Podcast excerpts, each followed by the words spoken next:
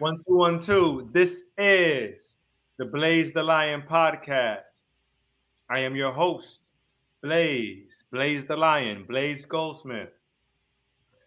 This is episode 65, and we are still on this theme of athletes. So, all March, we've been interviewing athletes and coaches from various sports. Last week, we uh, had former well, one former basketball athlete and coach, and then we also had a soccer or, as we said, football, a women's football player as well. The week before, we had the mixed martial art fighters, right? And the week before that, we had uh, amazing coach JC Santana. So for this week, we're still in that athlete and coach theme, still there. And for episode 65, well, think about it. What sport haven't we covered? We did the basketball, right? We did the soccer. We did MMA. So it's not baseball. It's not golf, even though maybe with the polo on, maybe. Next Tiger Woods right here. it is not golf. It's not tennis. It is American football, real football. I mean, depending on who you're asking, right? right. Yes, yes, yes. So we have someone here who has experience, right here, who share his expertise on the highs and the lows of being an athlete. I mean, it comes with so much, right? So much goes into the mind of an athlete and the sacrifices, and we're going to get into all of that. Before we do, I need some favors. So, if you're watching this episode right now live, we are live on YouTube and on Facebook, uh, on Facebook, sorry, on iSquad TV. So, if you're watching this live, click that like button. Or even if you're watching the replay later on, click the like button to this episode 65 and subscribe to this channel. All right. For every Tuesday, we release live content, right? Every month we have a different theme. And those who have been rocking with us know about all the different themes that we've had. We've been going here for almost a year and a half already. All right. So we've had doctors on here. We had our vegan restaurants and vegan chefs, right? We spoke about, we had the DJs on here, male and female DJs. We rocked with that. We had power couples, the hours apart. Me and my queen, we were power couples. We had entrepreneurs on here, business owners, right?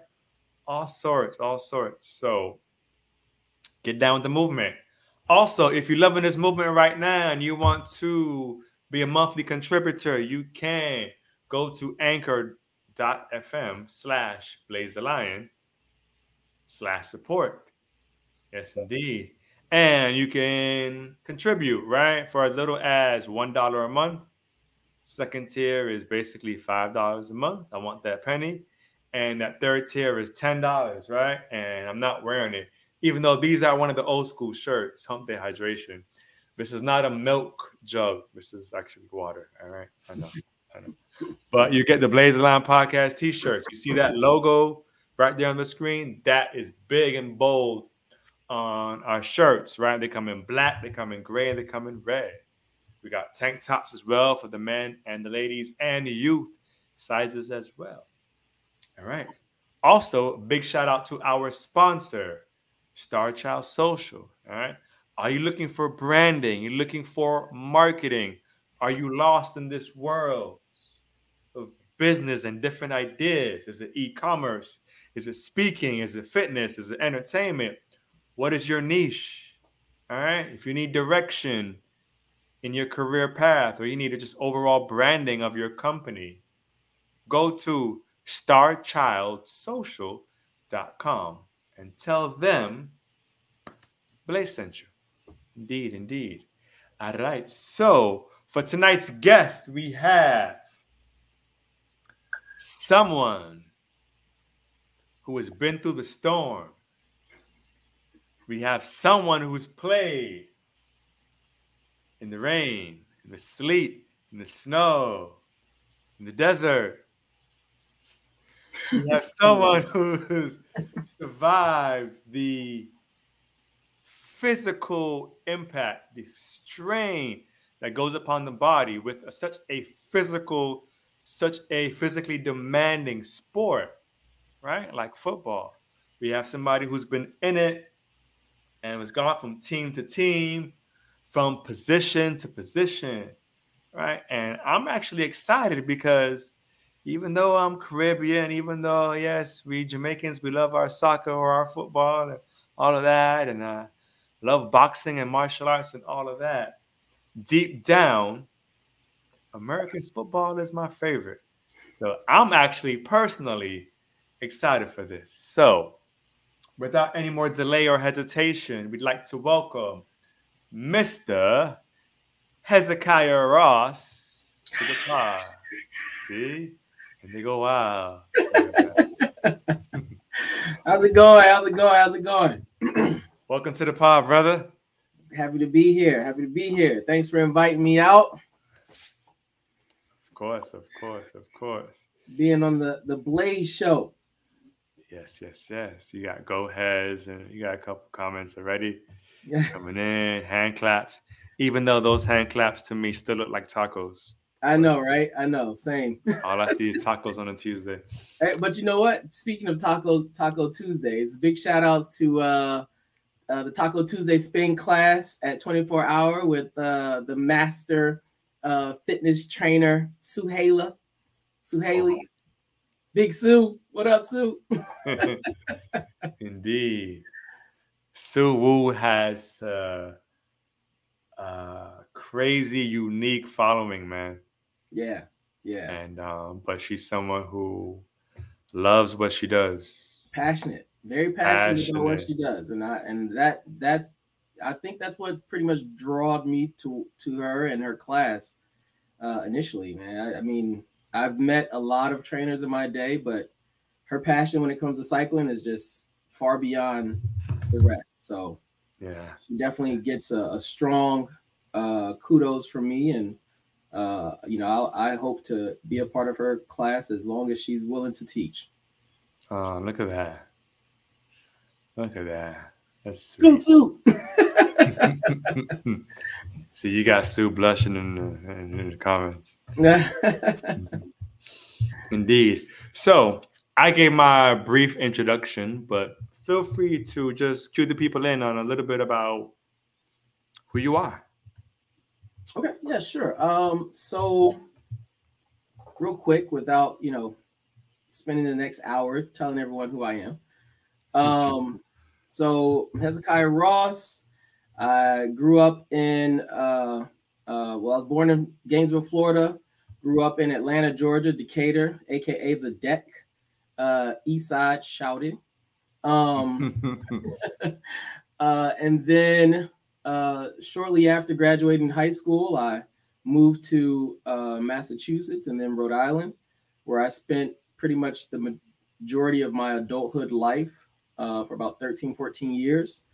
Um, and then decided to make a career change uh, where I was introduced to a pretty amazing firm here in South Florida.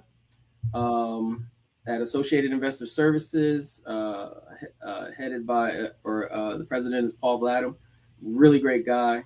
Um, and I've been here for about four, going on five years now, since 2017. Okay. Okay. Actually, I moved down here. As I'll never forget this story. Uh, I was driving down, driving my Malibu down here uh, in 2017, which was the year of Hurricane Irma. Mm-hmm. And I had no idea this hurricane was on its way to touch or uh, to touch down in Miami.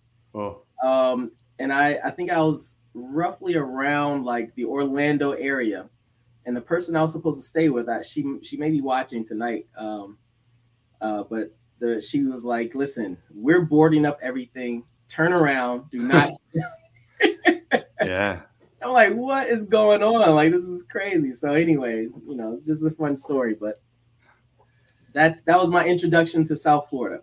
Uh, yeah, we we somehow knock on wood. Knock we on wood. somehow dodge the uh, major hurricanes every year. Well, the past couple years we've been able to dodge. Correct. Right?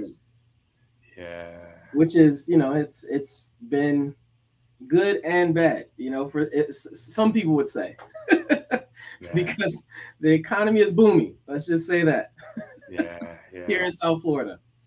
yeah. So Gotta love it, you know. This is this is home, so no, it is what it is. facts. Agreed. So let's get into you. Uh hey, you got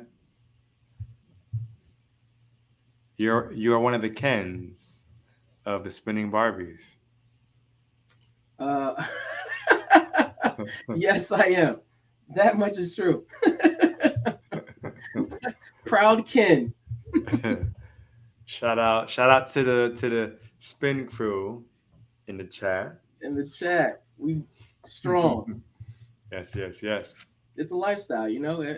Everyone there, they they commit to it, and and you have to respect that commitment, man. It's it's uh and and the ones who you know make it out as consistent as they do, you know, big ups to them because that's no easy thing to do. You know, that, like anything, to be honest with you, even Mhm. going to work, you know, it's it's a it's a challenge every day. But if you commit to it and you you successfully uh, decide, or not successfully, but um, um, you decide that that's what that's what you're going to do and actually do it, then hey, like all all all of the props to you because Mhm. not a lot of people will do that, especially with spin after work. Like that's crazy, and they do it. They do it like it's it's it's you know just a part of their Yeah, it's like happy hour. yeah exactly exactly Mm. excited about it. yeah, absolutely, absolutely. Um, tell us, out of all the sports out here, why the most physically demanding? Why football? Hell, that's that's actually a really good question. Um, but it's easy for me because I really didn't have a choice. Hmm. Uh, I was born into football. I'm Okay. I'm one of eleven, uh, and I have uh, yeah yeah one of eleven. one of eleven kids. siblings. Yeah, yeah, Yo, what is it with I know. you I know. people? The guest last week, Coach Cat, same thing. One of eleven. Yeah, Whoa. crazy man, crazy. Uh, big ups to Coach Cat. What up, man? the struggle is real. But um, so I was second to last, and you know all of, and I have uh, uh five other brothers, and um, you know the ones who came before me all play football.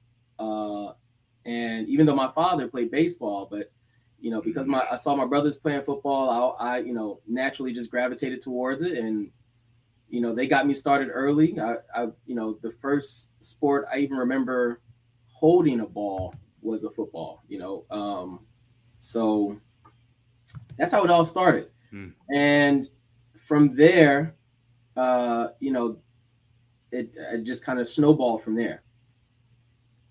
Hmm. Where to the point where you know, no, because you know, granted, even though I started very early, uh, probably around the age of five, five or six, um, which is the same age as uh, uh, your son, right? Five, yeah. So I started around his age, and it, it, granted, I could have you know explored other sports, but um, you know, it just wasn't it wasn't part of our family dynamic. Like football was everything. We all wanted to go to the league. We all wanted to be the next Emmitt Smith, uh, the next uh, Barry Sanders, the next uh, uh, Herschel Walker, all, all those guys. Mm-hmm. So we all were had our sights on being running backs, even though a lot of us, you know, played different positions. Mm-hmm. Um, you know that that's what that that's where basically the love immersed or emerged, and then uh, yeah, from there it just kept kept growing. Mm. That's that's very different from my household. For my household, growing up, it was soccer. Oh, yeah. soccer, and it didn't make me want to play soccer. I mean, I dabbled in soccer in middle school, and I was mm. horrible. But um, it was soccer, and then on occasions they'd have the Miami Dolphins. Right. But I, no offense, actually, this is my show, right? I don't exactly. care. Exactly. Yeah. Yeah. Throw some offense. It's, yeah. yeah. I I never liked the Dolphins. sorry. I've never been a fan. I'm gonna say it. I've never been a fan of the Miami Dolphins. I, Fair enough.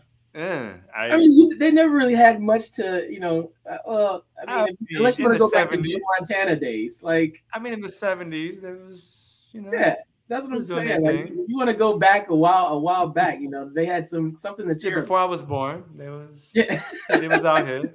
right, it was amazing, but now yeah. it's like, yeah, you know, the, yeah. the Dolphins. Yeah, sorry, Dolphin fans. You go to the mm-hmm. stadium to watch other teams. Yeah. yeah, or just for the sport, right? You yeah, just... yeah, you know, maybe just grab a drink and you know watch it live. yeah, yeah. But so no, the so, fact that you had it, you had it in your family, you had your brothers, you had your siblings. Right, and so um, I was, I was going to ask you. So, like, it, it was different for you, but like, what was the dynamic that the dynamic of your family though? Because for me, it was a little different. But for you, how how was the dynamic in your family? I'm I'm an only child. Ah, see, and that that's, yeah, that's pretty cool. Only child. So my mom's was like, "You just do whatever you want." So when yeah. I was with with her, I tried baseball, I tried track, I tried a little bit of everything. And with pops, it was like, get this money, hustle, and play some soccer, right. and and smoke a spliff.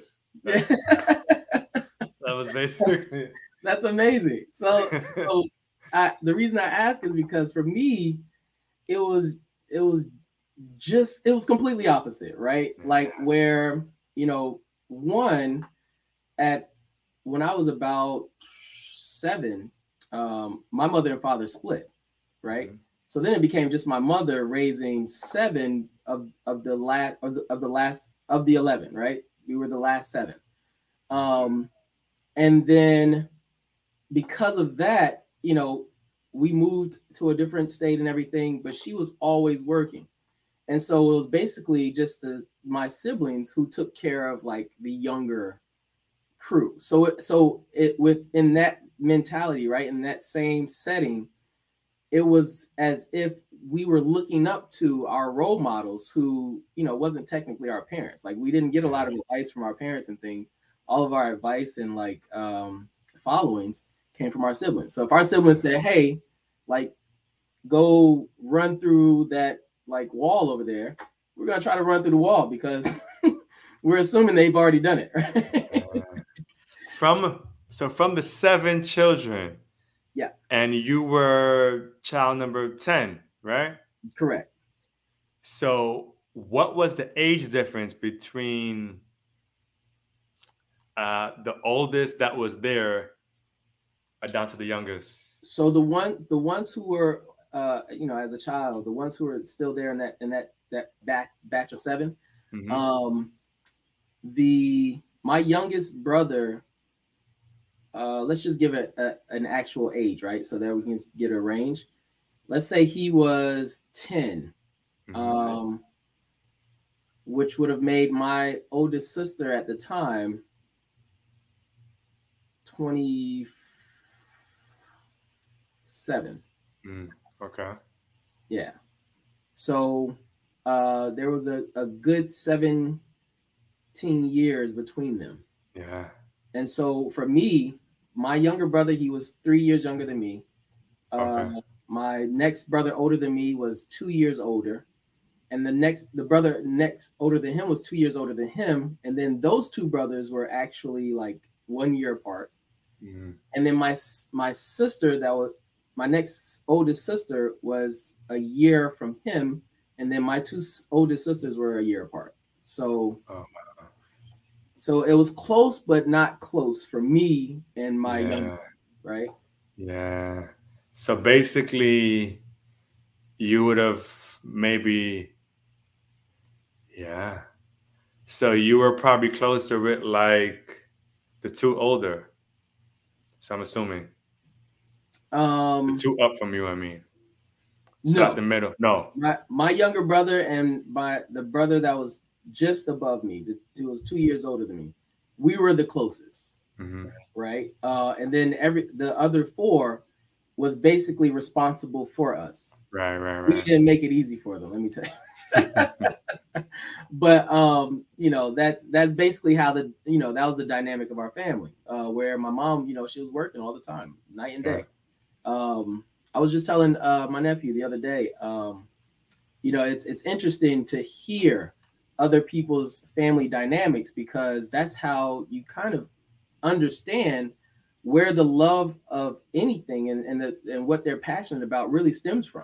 Mm. You know how how you were raised, how you were brought up. You know whether whether you were a single uh, child or you're uh, within a pack. You know it's it it definitely uh, gives you some insight as to how a, a passion has evolved because like you said you've never you never really uh um i guess kind of uh sought out that team sport right whereas growing up even though i played football growing up i was always a part of a team sport Yeah. right because of it was my it was my siblings and i us against the world right Mhm. and that kind of like transitioned into you know football and and just life in general Yeah. Hmm. Um. Hmm. As growing up, I show logos on the on the podcast. I don't want yeah, to. yeah, yeah, yeah, yeah. No, Okay. you good, you good. Listen, on this podcast, I have had people damn near do everything. I've had people drink on here.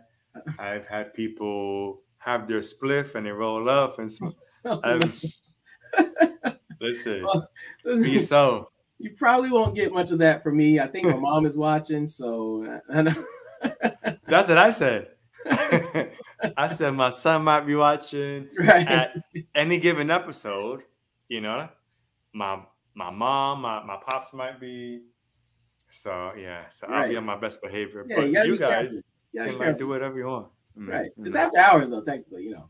Yeah, ish, ish, ish. I mean, you got the replay though, so South Yeah. Florida, so you never know when after hours actually kick in. You know? You'll see it. I usually, when we get closer to ten o'clock, uh, my thought process kind of goes left. Ah, So I like that. yeah, yeah. left is So- good. You know, let's go off the unbeaten path a little bit. Yeah, yeah. Why? Yeah. Why be a follower? Just kind of. Why be a follower? Like that is a mouthful. I love that question. yeah. You never. Well, at one point, but in any case. So, all right. So you got your older brothers in this football thing. What were the positions? Were you following their positions? Were they mostly like on the offensive side of football? Oh, yep. All all my brothers are running backs, except my Mhm. little brother. He actually ended up being one of the taller ones of our family, and he was playing linebacker. Okay. Yeah. But other than that, um, we were all running backs. Crazy.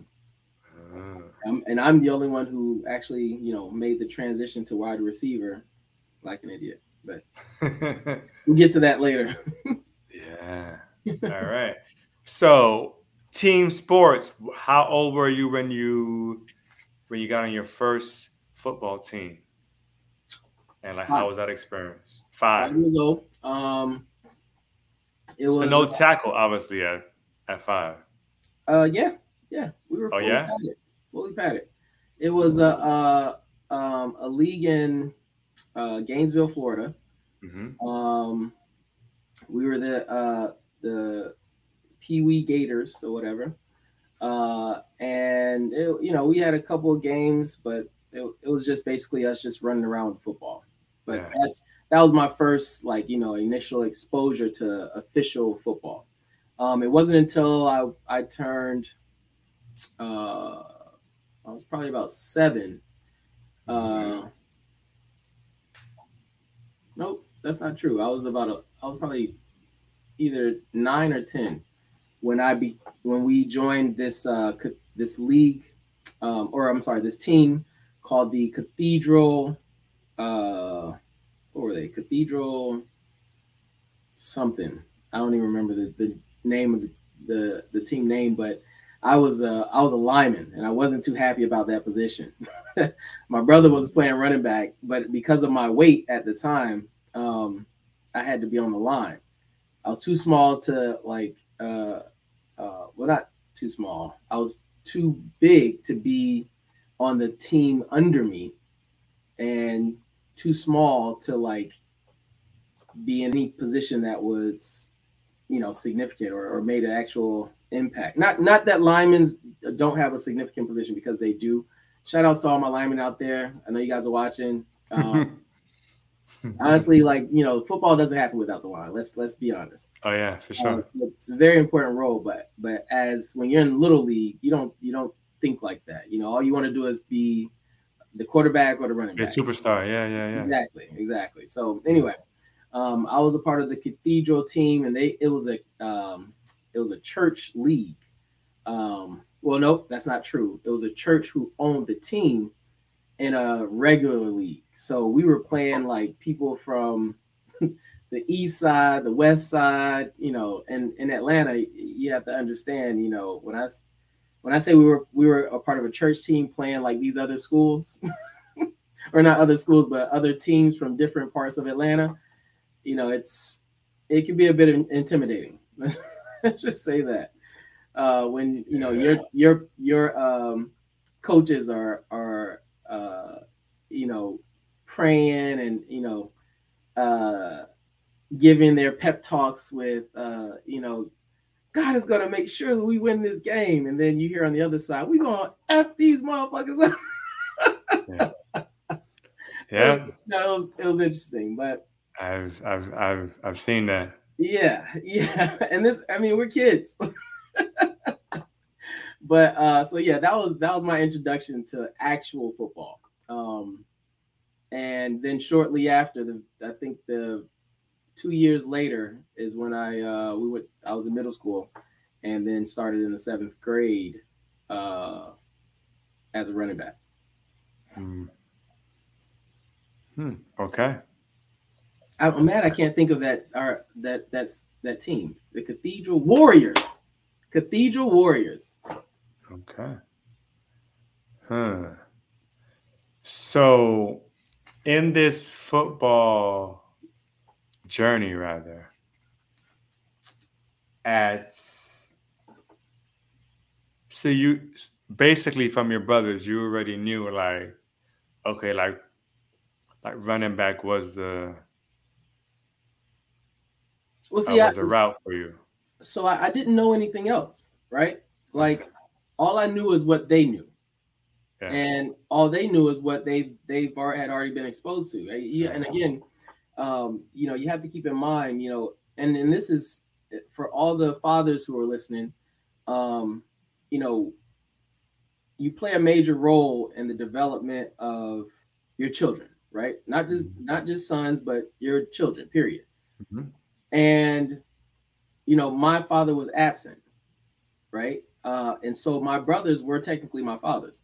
Yeah. And so, you know, everything that I learned about football came through them. Now they can only teach so much, right? Because they're kids themselves. Uh, they're yeah. teenagers, right? Mm-hmm. Um, but that's what I that's all I knew. So there was no question for me that I wasn't playing running back because that's what my role models were doing. Yeah. You know what I mean? And and you know, without anyone saying like, "Hey, listen, like son, you can do this as well and be just as good," right? Like like or even even as like one of my coaches, they never even made the suggestion because I was so bent on being a running back. It was just like, okay, you're fast, you know, you're strong. Like, yeah, we're gonna give you the ball and let you run with it, right? And I was, you know, naturally talented. Like, so that's what happened. Yeah. If your brothers were all here and you had to answer this this question, let's just let's just imagine, envision that all your brothers that all your siblings are here. Who's the best athlete in your family? In your household? Now the and why are you number one? There's an easy answer and a more complicated answer to this question, right? The easy answer is obviously I'm the best, right? And they, you know, they don't hold a torch because, you know, I was the fastest, right? had the fastest 40 time. Um, I had more touchdowns. Well, not that's not true. My one of my older brothers had way more touchdowns than I ever did in high school. Um, but I am the only one who played collegiate uh, on the collegiate level. Even though my brother did go to Maryland, but he never played. so I I take the cake on that. However, now if I'm being honest with myself, right, which I usually always am, and I still would say that I'm number one, being honest with myself. But I do know that two other siblings were better than me and could have definitely gone much further than me um, had they made other decisions, right? Mm-hmm. Or better decisions. Uh, so, example for the brother who went to Maryland, uh, he was a Maryland, what is it, Terps? Um, he uh, was there for a while. I, you know, I don't. I, if I if I was able to see if they were actually on, I, if he was on, I'd, I'd tell his story, but if I can't tell it behind his back. Um, but uh, you know, he just made some bad decisions when he got there, and didn't get a chance to actually like you know live out that that dream. And then my other brother, um, uh, James, I, I can should give their names. It's fine. Um, he was an animal, like when it came to, and he played on both sides of the ball uh, when it came to like finding the ball, like he had a nose for the ball, right? On defense. Um, wasn't as fast as the rest of us, but I mean, the guy was like impressive when it came to just, you know, being a football player. Um, but he just wasn't as athletic as the rest of us. Yeah. So that's my answer. I'm sticking to it.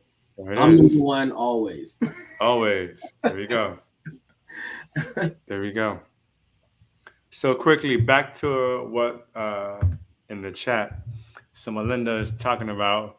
So when I did track, right, and just to paint this picture quickly, I did track in freshman year of high school, right? So how old are you freshman year? Maybe 15, 16? Yeah, around there, 14, 15, yeah. 14, 15.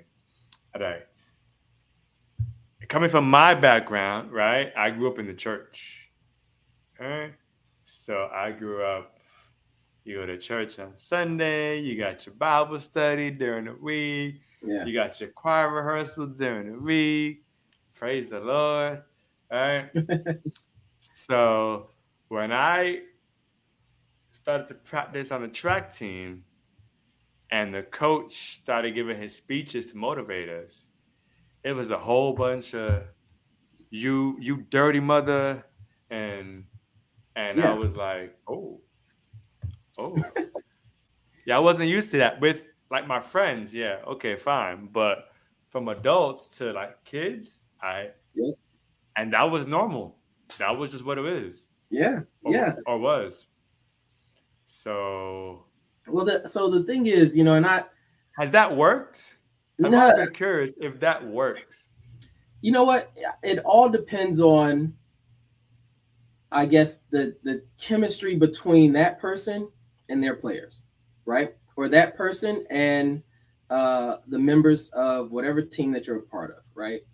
Because anyone can go out and just, you know, swear up and down and you know say all kind of ob- obscene like you know gestures and you know all those things. But unless you have real chemistry with your players you know it, it doesn't work. It just it's just like oh, all right yeah he's he's just or she's just you know on another episode you know whatever it is that they do.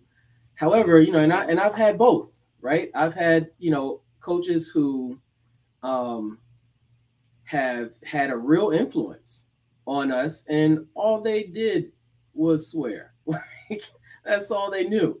Like I don't even think they their vocabulary extended beyond. Hmm. Uh, like I would love to see them like represent themselves in a courtroom, like like just to see how they would like conduct themselves. But um, you know, at the same time and in the same breath, you know, most coaches at that level, right? If you're not coaching at a collegiate, high school, even high school, um, no, no, no. I, I, let's leave high school out of it because there's a lot of uh, um, amateur coaches in high school.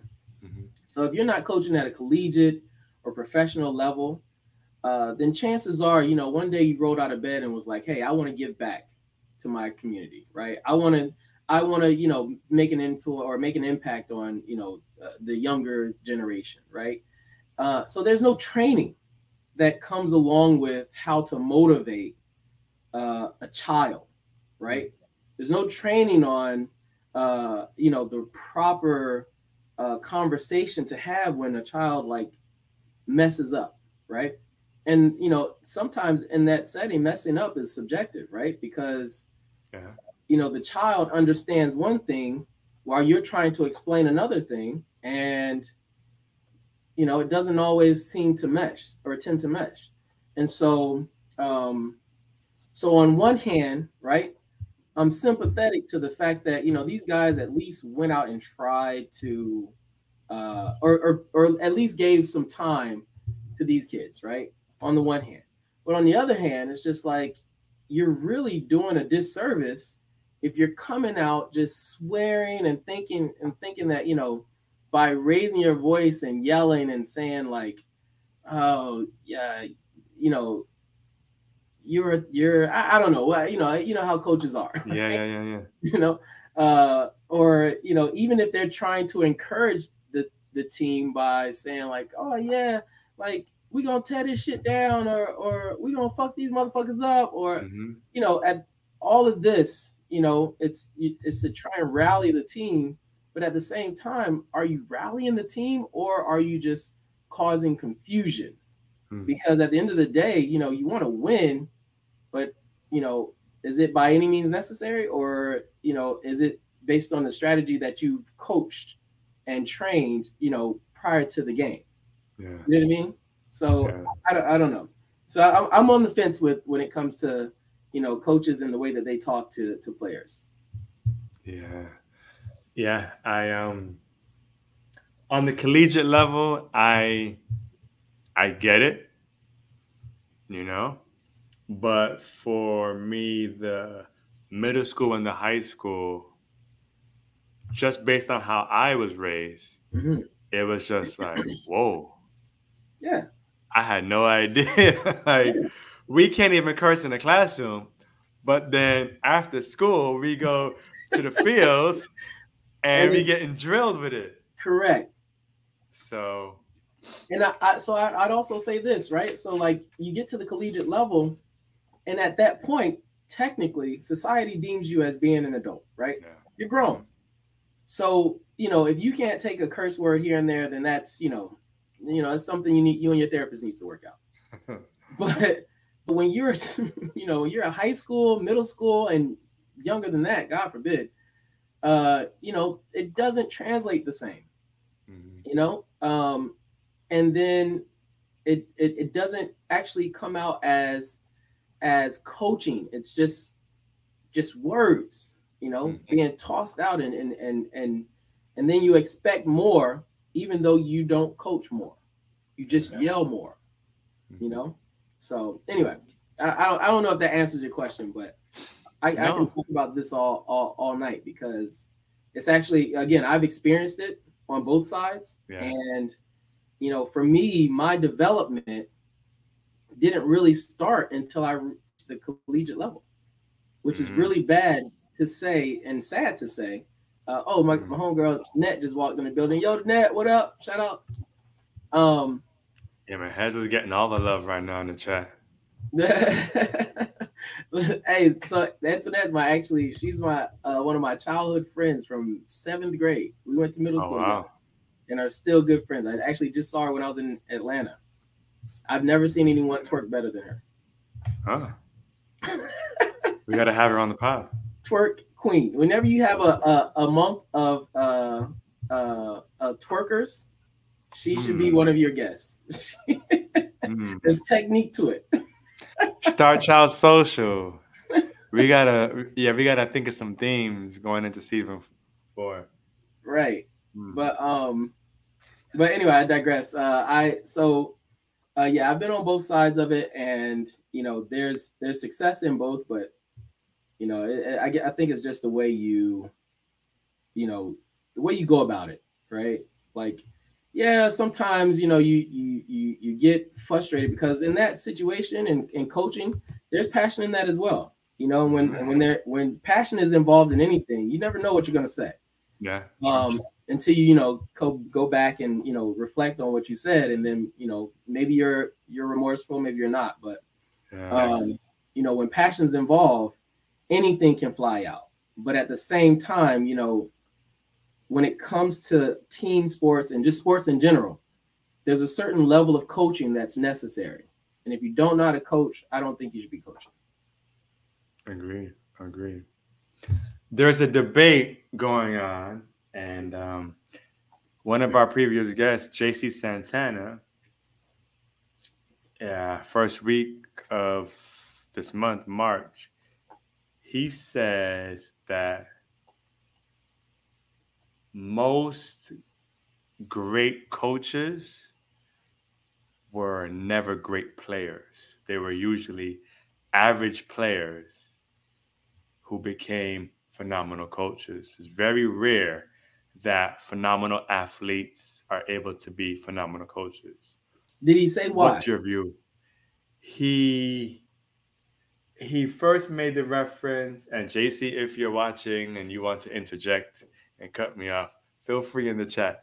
Uh, he started off basing it off of his experience. Mm-hmm. For he's been 40, almost 50 years in the fitness industry as an athlete. He started early in his maybe age 12 in the gym and all that lifting. So he did the judo, he did the martial arts and all that mm-hmm. uh, from early. And he said he was decent. Uh, the grappling and all that, right? And he was decent, but he said he didn't really, basically, he didn't really get into his bag until he switched hats and became a coach.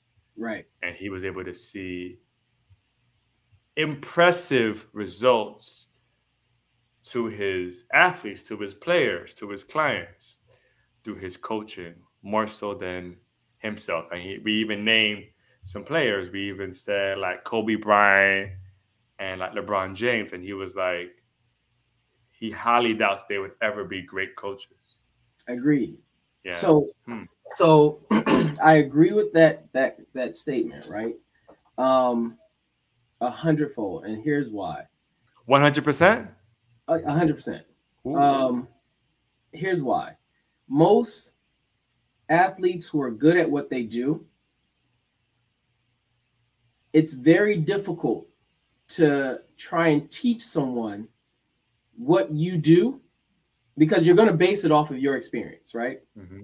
So it's very difficult to teach someone what you do and have the patience to continue to actually try and get another person to see it the way you see it. Mm. You know, it's and and articulate it in a way that they understand it, right? Because you've built built this natural, or not natural, but you know, you've built this ability that has excelled far beyond most to the point where trying to to again uh, verbalize that to someone else is very difficult. And you and you'll see this time and time again where certain athletes who are good at great athletes are on certain podcasts and things and are are uh, being asked like well how do you how did you do this? How did you run this route? And you'll find that they'll do one or two things right? Either they will uh, regurgitate what someone else has told them, right? Based on like watch rewatching the film over and over again, uh, or they'll deflect, you know, de- miss or redirect the question, right? Mm. Because it's, it's very difficult to do, especially if you're in a setting where you have to, uh, um, you know, pay attention to more than just one position, right? Or one particular um, um, phase of your game, right? Um, and again, the some of the greats, they focus on one aspect of their game for for you know months, years at a time, sometimes, right? And so it's and and so to get in a situation where you have to articulate this to someone else in a way that they understand it the same way you do is very frustrating to to a competitive athlete, right? Who all they know and understand is win. And if you're not winning the way they want you to win, then you know mm. it's like it's a waste of time. You know, mm. versus versus a, a, an athlete who may not have been as good, right? But they saw things differently because they weren't as good, right?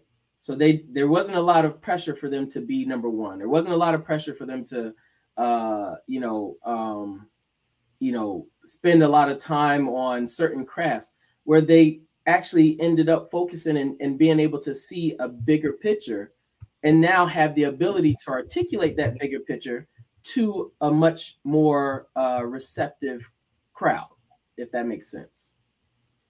Hmm.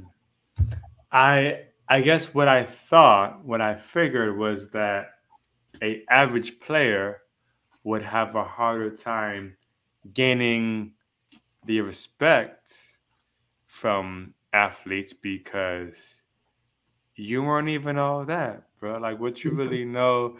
That was my thought process. Like, how well, yeah. would they get well, the there's, there's that too, right? So there, there's that factor that weighs in, but at the same time, it's it's probably easier for that same person to become uh what's the word um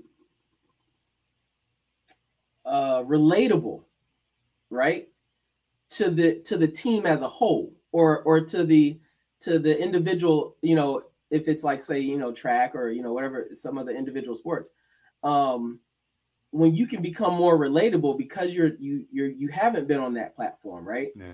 But at the same time if you're you're coming from that platform the only thing that they're focused on is trying to be like you, right? Or trying to get as good as you were, right? And that and that damages That's not realistic. Right. It damages the development, right? Mm-hmm. It damages the the the actual uh ability to to grow as a team. Um so for example, I have a buddy of mine uh uh Just Taylor, man. This guy he was a very good athlete, right? In high school, college, or um in high school. Uh, I, think he went to college for a couple years. Um, but a great athlete. This guy, you know, he was on several teams, but you know, some of his teams did well, some of them not so much. He now has a, a basketball team, and his son is a part of the team, and he's been basically traveling with the um, or grooming, you know, his son and you know several other players um, uh, since they were, you know, toddlers, I guess. But these kids are like number one in the country and have been for like the past three to four years. And it's mainly because of the way that he coaches.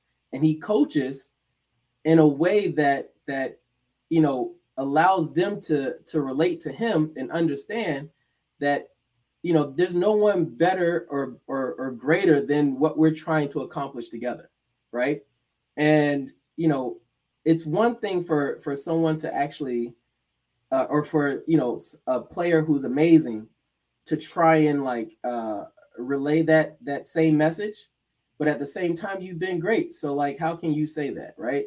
Or how can i pull up your stats and see that you never passed the ball right? Or you know what i mean? Like yeah, yeah. You, you know it, it's, it's just different. So um you know it, that you know it's always a factor but at the end of the day you know it's it's it's very difficult to to put yourself to bring yourself to a level uh, from a level of such greatness you know like your lebron james or your kobe bryant and try to you know take a, a, a team of averages and turn them into you know superstars hmm.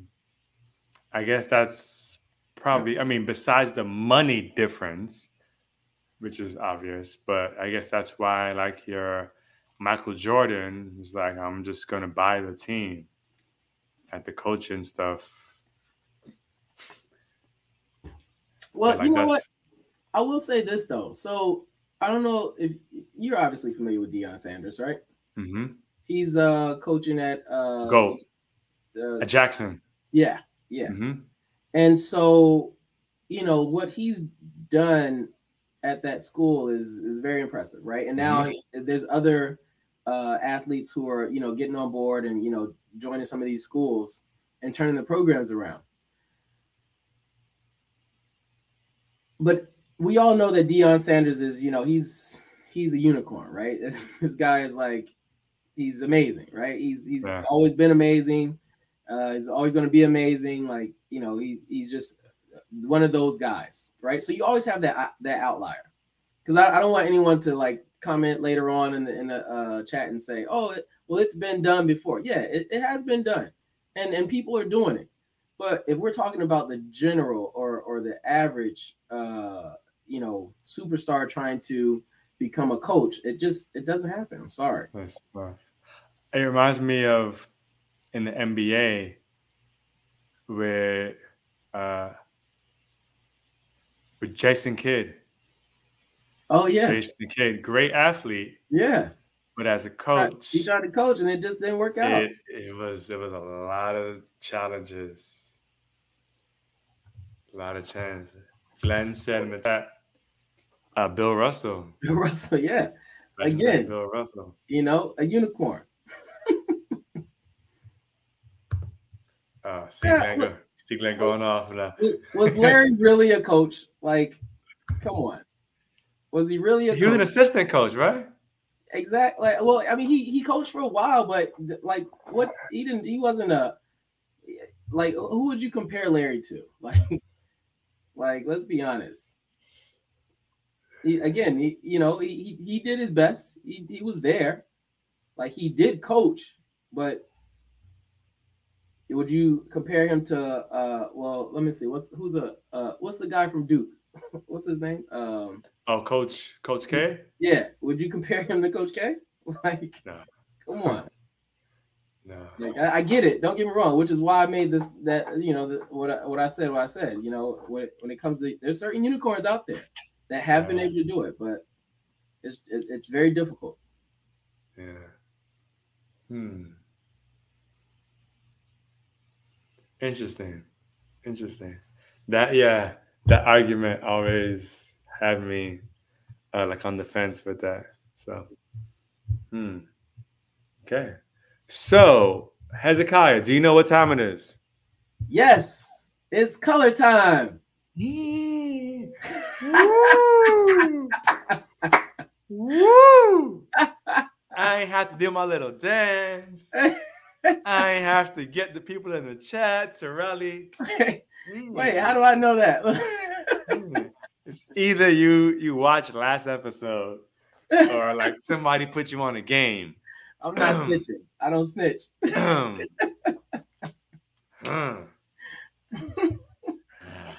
so boom. All right. Yes. You you guessed right. It is color time. Oh yeah. I won't do my little song and dance or anything. Then. Oh come on, come on. You can still do it. You can still do it. Let's see it. no, but it feels forced now. Like, oh, it, come it, it, just has to come, come naturally. You got this. Oh, what do you know?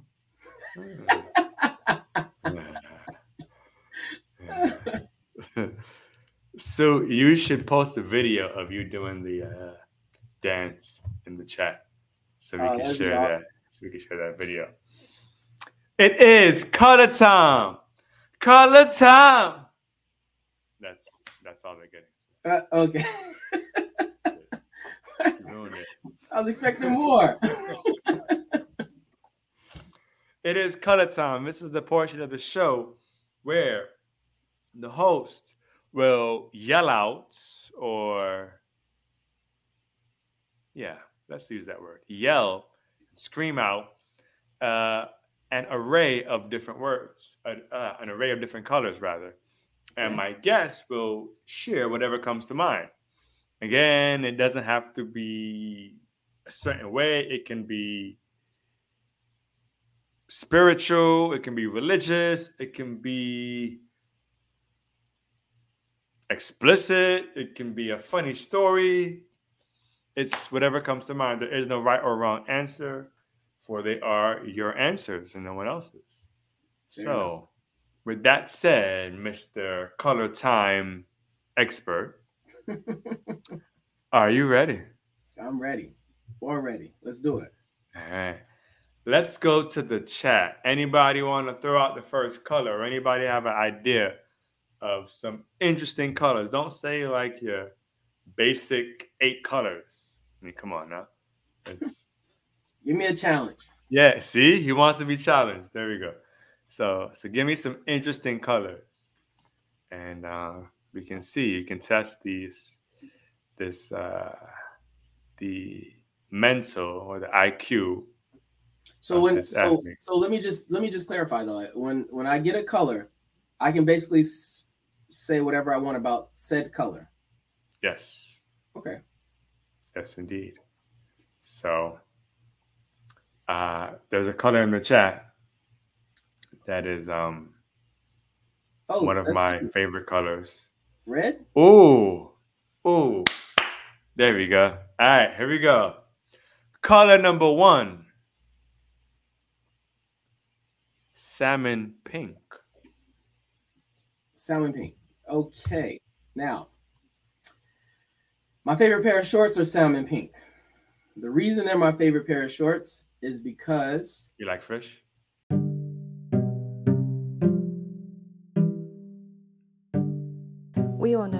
Our business on social media platforms, and at Starchild Social, through research and planning, we create converting posts and stories that attract your ideal client, taking that weight off your shoulders, enabling you to focus on achieving your goals for your business. Check us out for a free consultation at www.starchildsocial.com. Starchild Social, holding your hand through this ever changing world of social media. I love salmon and sea bass, two of my favorites. Um, and tilapia when it's fried right. Um, however, these salmon pink shorts that I've had for much longer than I should have. Uh, when I first bought them, uh, the first time I wore them was at this polo match in uh, Rhode Island. And uh, a buddy of mine invited me and a couple of our friends. We went to this polo match and we got hammered. It was a great time. But the best part about this day was that at the time, you know, I wasn't as financially stable as I am today. And I found a hundred dollar bill on the ground. Mm. And they've been my favorite shorts ever since. Mm. That's not true. They're not not my favorite shorts, but because of that color, it made me think of those shorts. Mm. hmm. Did you attempt to look around and see if? Or... Oh no, no! I was literally like like leaning back on a buddy of mine's truck. We were uh, uh, tailgating or pre gaming or whatever, and uh, it w- literally like I don't even know how it ended up next to my foot. It was like by the tire, uh, the back tire. Um, I went to put my cup down on the on the ground and saw it. And as I look around, you know, obviously you're gonna look, you know, I looked around and no one was paying any attention to it. So I just swiftly, you know, did a little quick little shuffle, got there, grabbed it, and then uh yeah, you know, slid it in my pocket and that was that. There you go. Hundred dollar ritual. All right. One time for the salmon pink. Color number two. Let's go with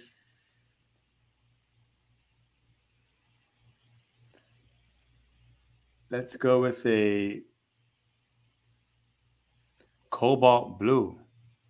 Okay. Cobalt blue?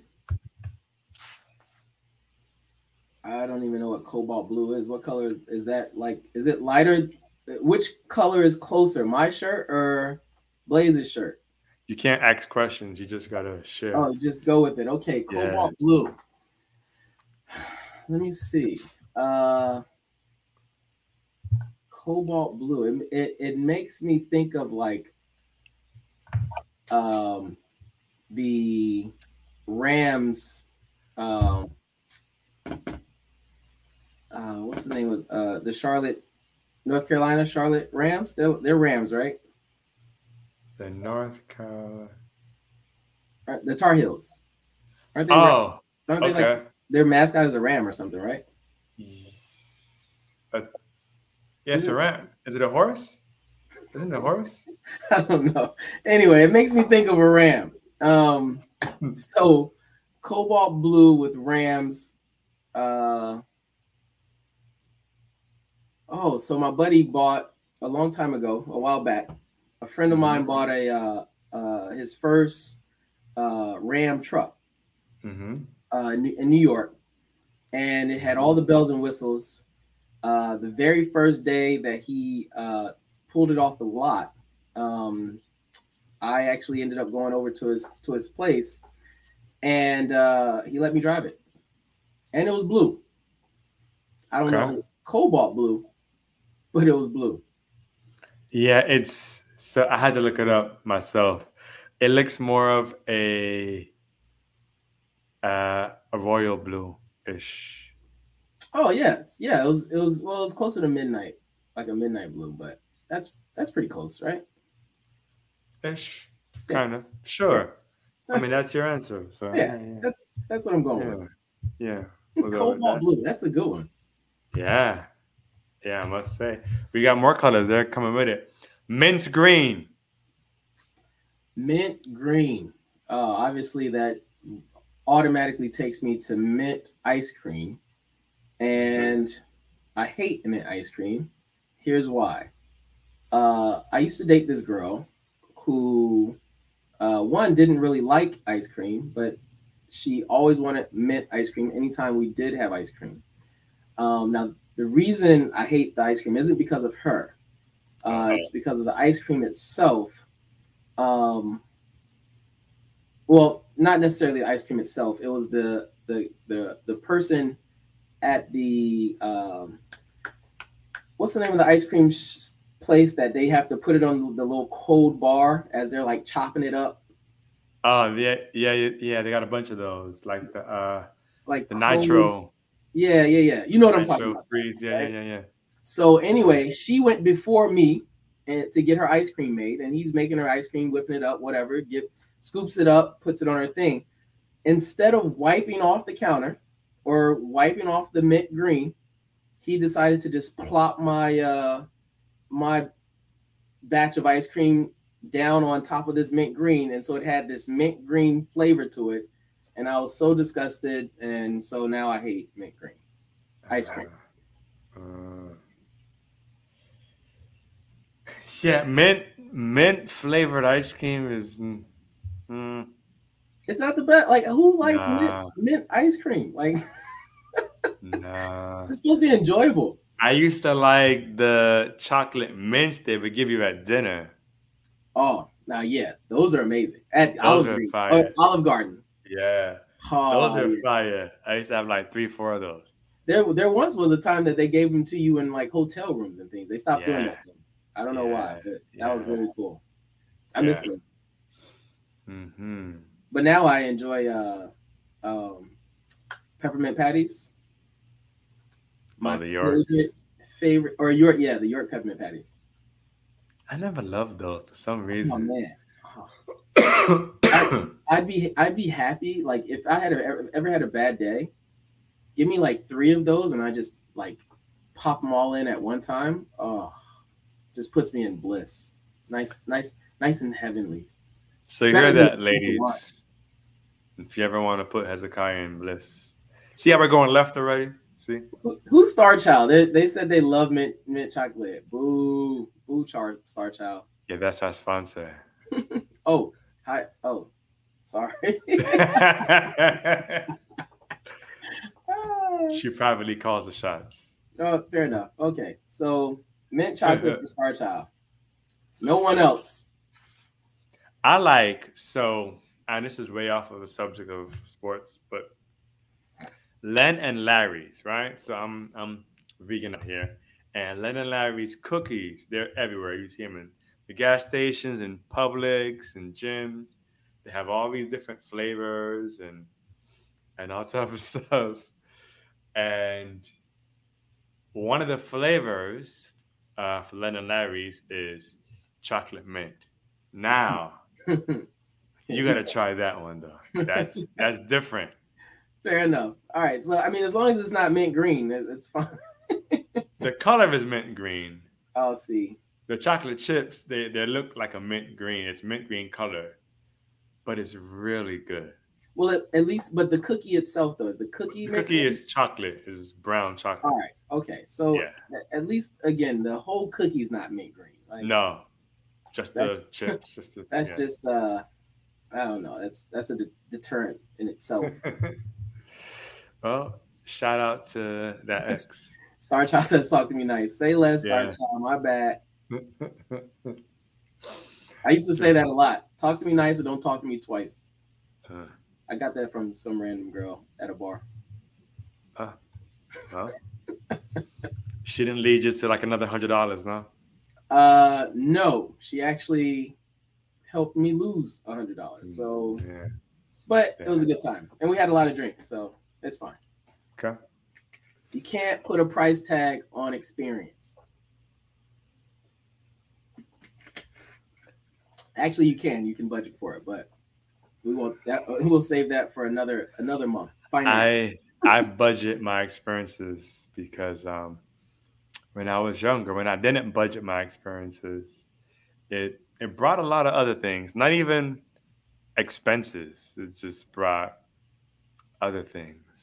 Um, like what? Let's hear these. Let's hear these other things, Blaze. No, now I'm no, curious. You got me. No, I feel this is about you. Right? This is your time to shine. They know me already. I'm sitting up in my seat now. I'm I'm, I'm getting excited. Let's let's hear about they, these other things. One day, one day on the pod, I'll I'll share the in-depth stories of. Uh, I'm sure all of our followers are are are wanting to know exactly what I want to know, which is about these other things, right, followers? I mean, uh, there are a few of them who already know some of the some of the stories. So why why bore them again with those details? Fair Let's enough. just say, as a youngin in my twenties and 30s, mm-hmm. uh, yeah, I uh, no no price tag. So I was out here. I was out here in these streets. Oh yeah, living it up until weeks later, I um let's just say I had to look both ways before crossing the street. Ah, okay. Okay. yeah.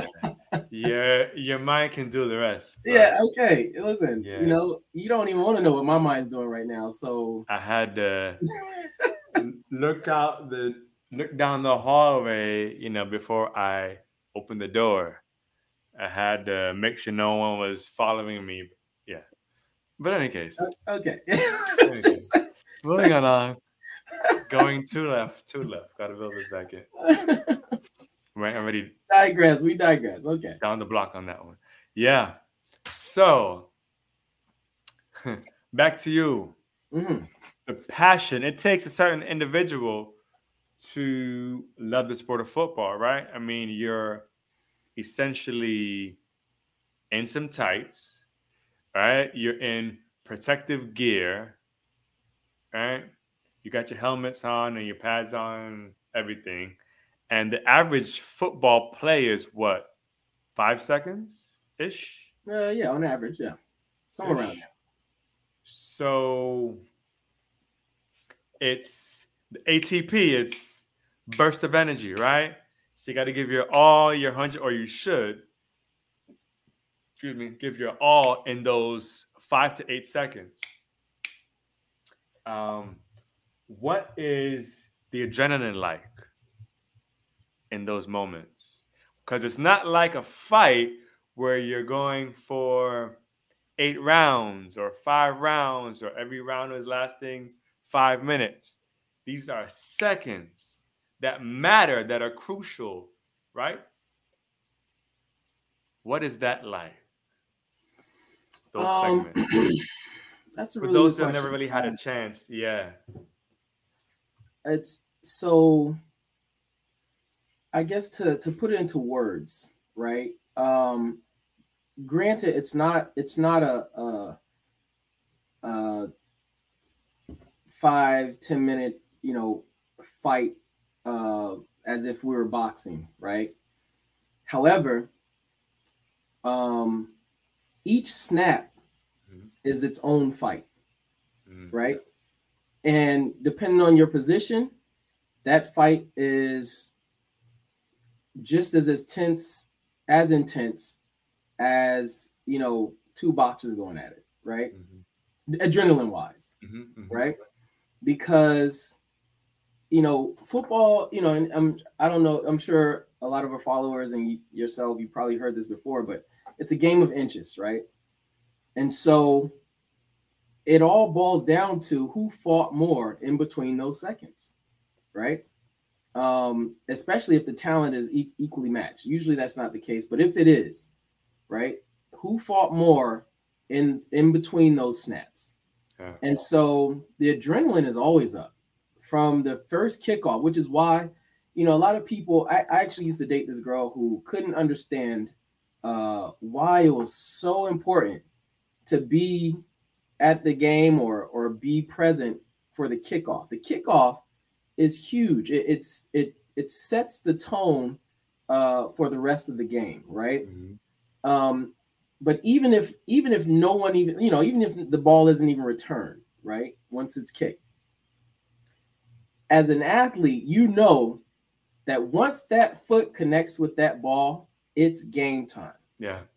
and the game is on the line. And now, of all the buildup from the week before, right? You're here. You're in the moment. All the practice that that you put in, all the film that you've watched. Now is the time to perform, and that performance happens in between those snaps, which is, like you said, four to five seconds, right? So, Quick, so quick sidebar. yes. What's more important? Kickoff first quarter or kickoff third quarter? Now, see that that's a question that's subjective depending on who you're asking. But for me, I think they're equally important. Um, granted, the game, like, so a lot of people will say, like, oh, well, if uh if the defense was playing better in the third quarter, we would have won the game. Or if the offense didn't uh you know if the quarterback didn't throw that interception in the fourth quarter at the end, we would have won the game, right? But none of that's true. Like the game is won or lost every single snap, right? And in every single snap, you have a chance to either advance the ball or cause the opponent not to. Yeah. And so so there's no like there's there's no right or wrong time where one part is more important than the other. Yeah, it's more exciting when it gets closer to the end and it's you know the, the game is really close. Uh, but at the same time, in that that after again after that very first kickoff, like everything matters, like Mhm. everything Mhm. and and so and a lot of people tend to lose sight of that um so but i digress what was i explaining before that before the sidebar I am old, bro. Listen, listen listen I had uh, to watch my back and do all these type of things. but no i'm glad i'm glad you asked that question because again a lot of people believe are under the you know impression and Oh, the adrenaline, the Yeah. adrenaline from each snap. Oh yeah, yeah, yeah, oh yeah. I mean, so so again, yeah. So for so for me, when I was playing running back, right, high school, a part of my college uh, collegiate career.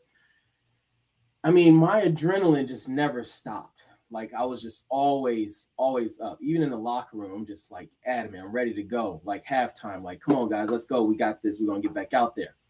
Um, but at the same time, you know, you can only allow your adrenaline to to do so much but that i, I don't want to get into that the, just to answer your question uh the adrenaline it's it's it's similar to between every snap, right? It's similar to the first couple of seconds when you're falling on a roller coaster, Hmm.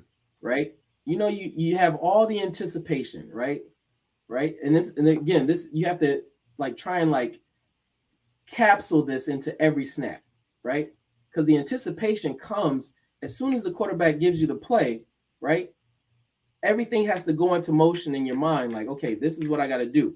This is who I've been like, you know, fighting against this whole time. This is what I got to do for him or to him or to to them, you know, so that this, you know, our play works well, you know, whatever the case may be. But this is all mm. happening in in a in a in a moment's notice, right? So every snap, so right before every snap, It's, that's the roller coaster going up. Yeah. that climb, and Yeah. then boom! As soon as you, as soon as the ball's hiked, whew, you, you're down, right? Yeah. You're, you're getting that rush, that woo, and then right once you get around that first curve, it's like, oh, okay, we got this, right? It's good, we're cool now. But then you're going right back up the very next play, right? It's and, and that's how it, that's how it works for for me again, you know. Yeah, that's a good visual, actually. Yeah, it's it's See? Not It's all athletes are stupid. So so but I, I say all that to say you know that could be trans trans uh transition to any sport to be honest with you um there's adrenaline involved in any in any competitive uh situation that you put yourself yeah, into Yeah. like even right now um you know in my afterlife uh or not afterlife but my post uh uh football Mhm. uh, life, um, I find adrenaline in other things. I get adrenaline from cycling. Like, I go, I go to the gym with the I knew this was coming. I listen. I go to the knew gym with the was coming. mindset. Like, what? What she say? I knew this was coming. Yeah. I felt it. I'm like, watch it, watch it turn right back into spinning. I'm telling you, I'm t- like, like it's it's amazing. But you know, um, you know, you can find adrenaline in anything. So, uh, with to try and like say that you know football is is more uh exciting than you know anything playing football, right? Is more exciting than anything else. I, I disagree. I, I think it's just all about who you are and how you approach things. You know, What's the most exciting sport? the most exciting sport? Golf.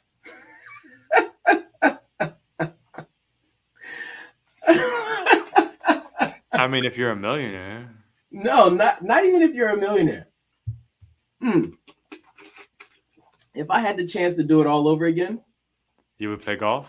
I would have played golf from a as a toddler till now. Like you wouldn't be you wouldn't be on the podcast right now. But I mean, that's m- maybe maybe not. I'm joking, I could have been, I could have been a, a, a four, like one of the weeks before as a, as a golf athlete versus a football player. But you're right. You're right. but yeah, man. Hey, listen, golf is is is exciting. Like, and depending on how you golf, you know, when when I go, I I go with a couple buddies, and you know, we're we're really there to have fun, but at the same time, we're competing against each other, right? So you know, there's money involved, there's drinks involved, there's uh, Some women involved. yeah, yeah. I mean, not in that order. But- right, never in that order. but um but yeah it's it's exciting man it's and again this is post you know football you know life so I mean, don't you got time? Don't people start their golf career like in their 40s, in their Yeah. 30s? yeah Or is that or is that being ignorant? no Am I no, being no, ignorant? no absolutely not you're absolutely right like most Okay. there's a lot of people who've been, uh who've uh gone on to be professionals after you know picking up their first club at like 25 and 30 so um it's not too late but at the same time you know it's it's it's fun and exciting but it's not anything that i would particularly want to uh invest a lot of uh time in now Mhm. if if i was to give you my my honest opinion about what's the most exciting sport um i would and I don't want to like make this too deep, right? I don't want to go too deep into it, but uh that all I was gonna depends on chess. I wasn't sure where you were going with it. Listen, there's this movie out on Netflix uh that made me more excited about chess than I've ever been in my entire life. I can't think of the, the name of the movie at the moment, but it's amazing. Uh, but anyway, no, I would The say Tinder like, what is it? The Tinder Swindler. Nah, not have, I haven't even seen that yet, but I've heard some great things about it. Um. Anyway, uh, no. So what I was gonna say is like it. It all just depends because I've I've been in like at certain soccer events, and being in the environment, it was bananas. Like from the very start to finish, right? Yeah. uh, I think it was Colombia versus Brazil, and I was in Wynwood, and it was insane, right? The atmosphere was just insane. Yeah. Um, however, you know, you compare that to being at a Super Bowl party. Uh, for example, when the Falcons was in the Super Bowl against the Patriots, I was living in New England at the time, and the atmosphere was insane, right? Like at least for the first three quarters, and then First three quarters, and then and it's it's the game. and then y'all blew it, or they blew it. right. That's- Well, we're not gonna talk about that. That's still a sore subject all these years later. But um, anyway, so One time yeah, for the, uh, one time for the retired Tom Brady. facts. Well, he's coming back, isn't he? Oh yeah. Yeah, yeah. He said he, he said he it does. He has one more year in him. Oh, I thought. Oh, okay. Head fake, Tom Brady. Yep. Okay. Yeah, he's coming back. I was getting excited that that the Eagles had a clear shot, but I- okay. I told everybody I'm buying a Tom Brady jersey this year. I don't care. Brett, me, I'm rocking. I'm going to all his games if I can. That's not true, but I'll I'll make a couple. Oh, Tampa. Yeah, he's right. Yeah. So I'm Yeah, definitely yeah. going to the Tampa and Falcons game. Um, Yeah. but that's Did they play the Eagles this season? I gotta, I gotta check. I probably do. Probably do. They they play us a lot, but I, but I know it's not every. Any case. Yeah. Um. So you you you said something, and I just kind of want to dive into that a little bit. Is that the right time? Damn. See, we are going here. Oh wow, I didn't even notice the time. We are going. We are rocking here. Um, I want to get into different uh, football positions. Just for those who may not be familiar, they just see a bunch of guys in tights with helmets on and may not know, you know. Um, so, can you describe for the audience a little bit of what a running back is and and does Yes. for the team?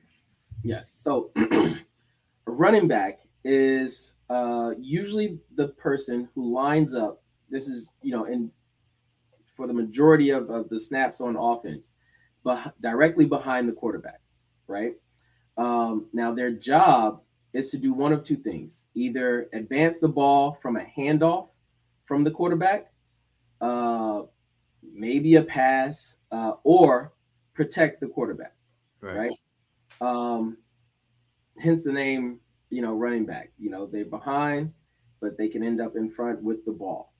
Um, that's without, you know, without going into too many details. That's basically uh, it, right? Um, they also can provide uh, a way for the quarterback to read the defense. So, for example, if they were to be put into motion and before the ball is snapped, ends up motioning out towards the right or left, and the defense shifts hmm because of that movement, uh, it gives the quarterback a better idea of what type of zone or coverage that the defense is playing.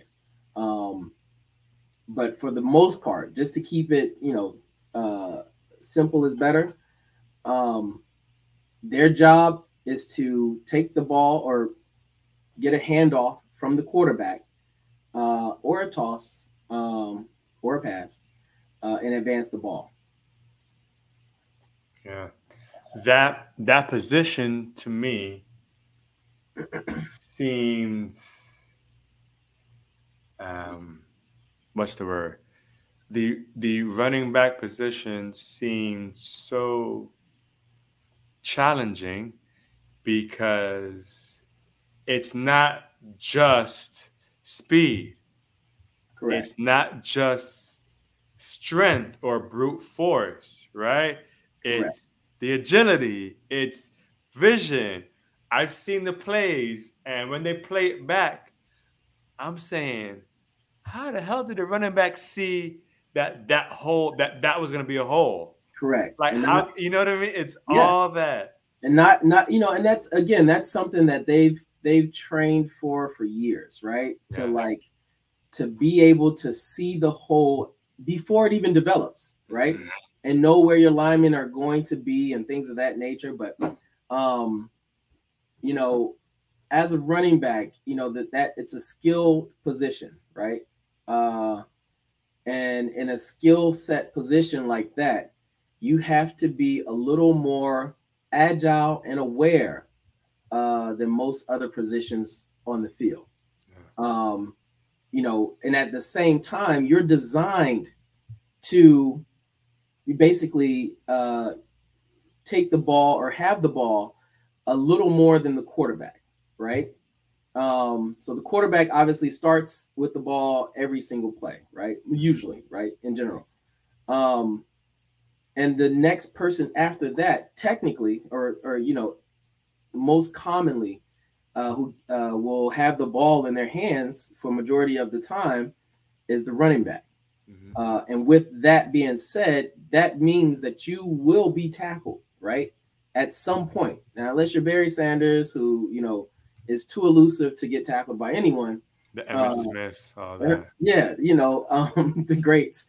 Uh, you know, you'll you'll you'll get tackled. So your body have has to be in a certain physical condition and shape mm-hmm. to withstand that type of like uh you know physical damage right? Uh, you know I, I, let's not call it damage right? Just that type of physical contact.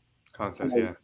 um you know it would be very difficult for someone who looks like or not looks like but has the physique of uh what's my man name? Uh Usain Bolt to be a running back. It's just difficult. Not saying it's impossible but it's difficult. Um yes.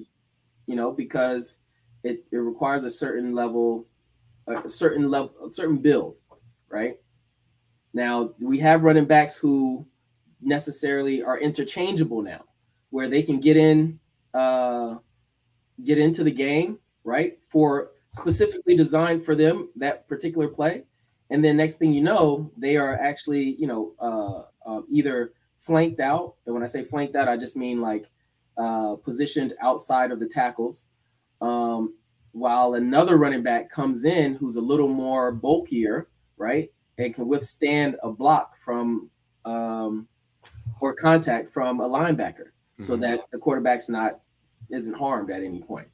You know, so that's um, you know, uh, oh, and somebody just mentioned like it's the toughest position to play.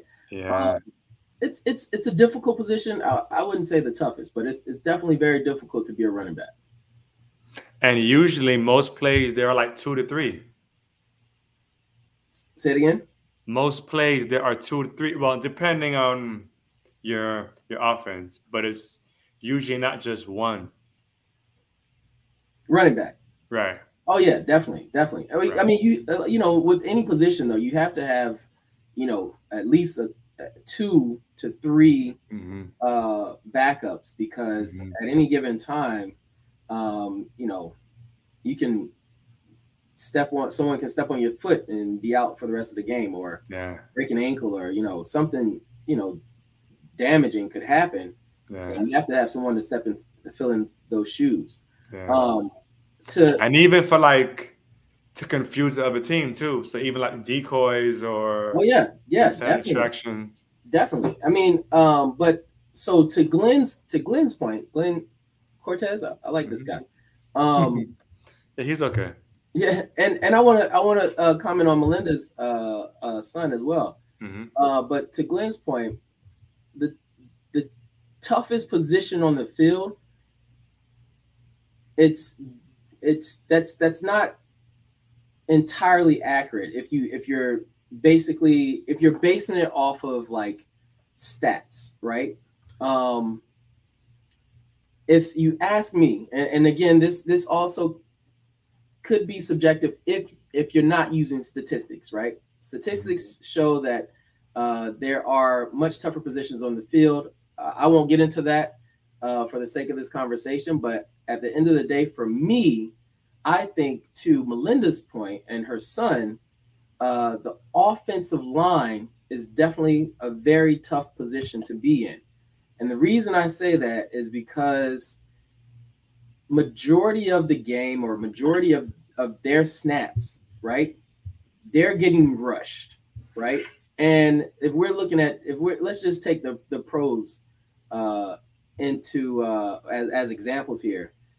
You know, you're looking at, you know, these massive 280, 300 pound guys charging you every single play, punching you every single play. And your only defense, right, is to backpedal or, or take some steps back and punch, you know, with your hands, right? Uh, you know, that's your only defense where they can do whatever they, you know, have to to get around you, which, it, and it gets violent, right? Um, so to be in that position and getting punched every single play, uh, it's it's not only do you have to be mentally tough for that, because you also have to understand the, the scheme that that's being ran in order for the play to actually develop, right? Mm-hmm. So you're protecting on one end, but you're also thinking about your uh, uh, your teammate who's on the same line with you on the other end, while mm-hmm. you know making sure that no one else is coming across your path yeah. uh, you know, so that it doesn't interrupt the play. You know, yeah. there's a there's a lot that goes on. And to further your point, yeah. most of the linemen aren't 280, 330 solid. Correct. A lot of them are. They got the pot bellies and Correct. all that. You know I mean, what I mean? This whole this mass, and they still gotta have, you know, that endurance to play after play and, and, and I'm glad you mentioned that that endurance, right? Where they are some of the biggest people on the field, and they get tired a lot faster than most people on the field. But guess who's in the game the the entire time? Yeah. Right. Like, don't get me wrong, they're not sprinting down the field 40 yards like wide receivers. So I, I understand them coming down, coming off the field every now and then. Uh, some of them actually don't, but you know, I understand that. But at the same time, when you're like in a physical battle, Yeah. You're like fighting every play. Literally every play, yeah. right? Talk about adrenaline, like, yeah. like that. That it, it, I don't know. That for me, again, it, it's subjective, and uh, statistics will will say otherwise. But for me, they have the most difficult position on the field. Offensive lineman, defensive lineman, not so much. Yeah. And then Glenn said, as far as injury, so oh yeah, backs hit the most hits. Oh yeah, for sure, for sure, without question. And that and that's that that goes back to what I alluded to earlier, right? Like they have to have a certain body type to withstand not only the blows that they're going to take blocking, but every single tackle that they're they're bound to take, right? You're you're as a running back, you are going to get tackled. You're signing up to get tackled, literally, mm-hmm. right? even wide receivers, they can choose not to get tackled. They can catch the ball and drop to the ground, right? That's that's fine. Or they can catch the ball and run out of bounds. They can yeah. do that every single play, but they're still advancing the ball. All they got to do is catch it. But for a running back, if you're running between those tackles, you're going to get hit, right? Hope chances are. Yeah. And the chances are, you know, really high. between 80 to 90% chance you're going to mm-hmm. get hit running between the tackles. Mm-hmm. So if you don't have the body type to to withstand that, and I had to quickly let me. i I'll tell you a quick story. So as I mentioned earlier, for some of the listeners who like popped in a little later, um, I played running back all throughout my life until I got to college. Right. now I realized that I was a little undersized when I got to the junior college, Dean College, Go Bulldogs. Um, and I was uh, in the backfield behind the quarterback. And my job in this particular play uh, was to attack the uh, defensive end and make sure that they didn't, you know, rush the uh, rush in too fast to get to the quarterback during the play as the play developed, right? and this was in practice, and this was one of my one of my friends, right? Who's lined up on the other side. Now, this defensive tackle, I have to give, I, I have to put this into perspective a little bit. This guy, I don't know if you guys are familiar with the uh the former tight end, uh, or not tight end, but uh, defensive end, uh, Julius Peppers. Mm-hmm. Yeah. We called him. His nickname was Baby Peppers, right? But there's nothing baby about this guy. He was massive. He stood about six, seven, could easily bench like, you know, four or 500 pounds, like squatting like something ridiculous. Like the only reason he wasn't playing D1 was because of his grades or, or something like that coming out of uh, high school. So, anyway, long story short, uh, as the ball is being hiked, now, mind you, I know I have to go block this guy, right? So I'm thinking of what's the best way for me to like, you know, chop him down without, you know, damaging myself, right? I should have, you know, tried to decide on this prior to actually the ball being snapped, but it's, you know, whatever. I'll figure it out, right? As I'm running towards him and he's sprinting full speed towards me. Now, this, we have about, I'd say, 10 yards between each other before collision, right? um, or no, before the the snap of the ball. Now, obviously, as we're running towards each other, the you know, the yard is uh, is shortened. Yeah. Um, once we made contact, I thought for sure I got the better version of this guy, right? I just thought somehow in my mind I came up on top, right? However, as I'm opening my eyes, I realize that I'm on my back. My helmet is twisted sideways there's snot running all down my nose and like like every like it was a un uh, like an ungodly scene, right? Hmm.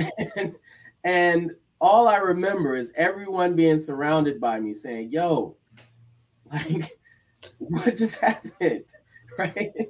like I had no idea what took place, but apparently I was on the ground for about I I, I definitely got a concussion, right? Because I tried to hit him up top, and this guy just ran me clean over. Like it wasn't even like it, it wasn't even funny. Like it was just, and we watched it and watched it several times on tape, and you know, we had a good laugh for a couple weeks. You know, whatever.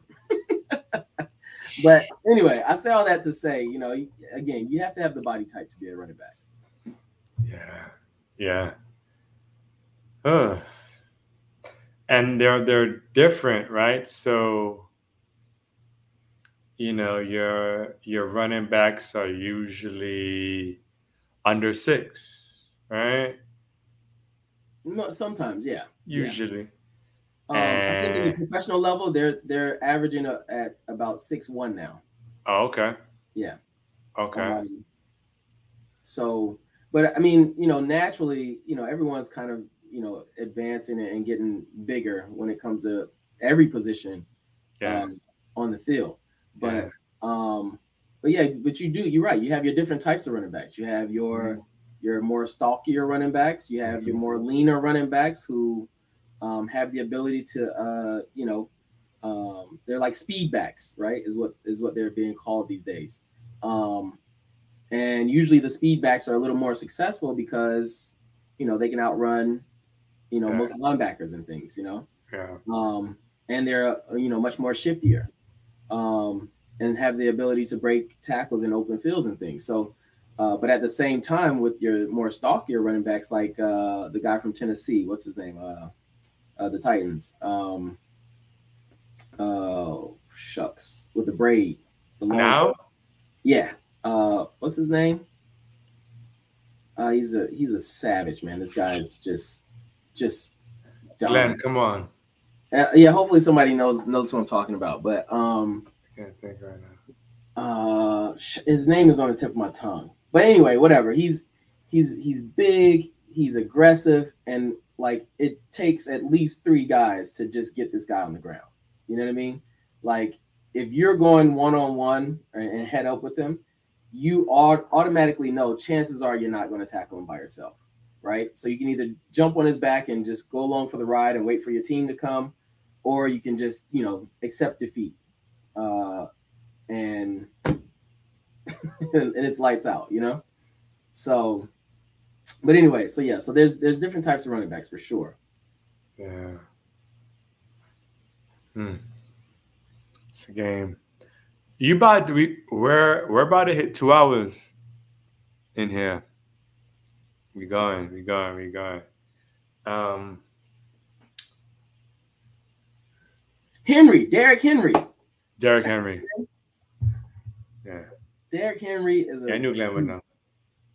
I wish he gets traded to like the Falcons. Wishful thinking. Or the Eagles. Eh, not so much the Eagles, you know. Right. I mean, we coming back for our second chip, you know. what I mean? So, you know. so we gonna figure Yes. it out. Anyway, but but so you know that at the at, so we we we talked about running backs, right? And but obviously there's you know there's so many positions on the field.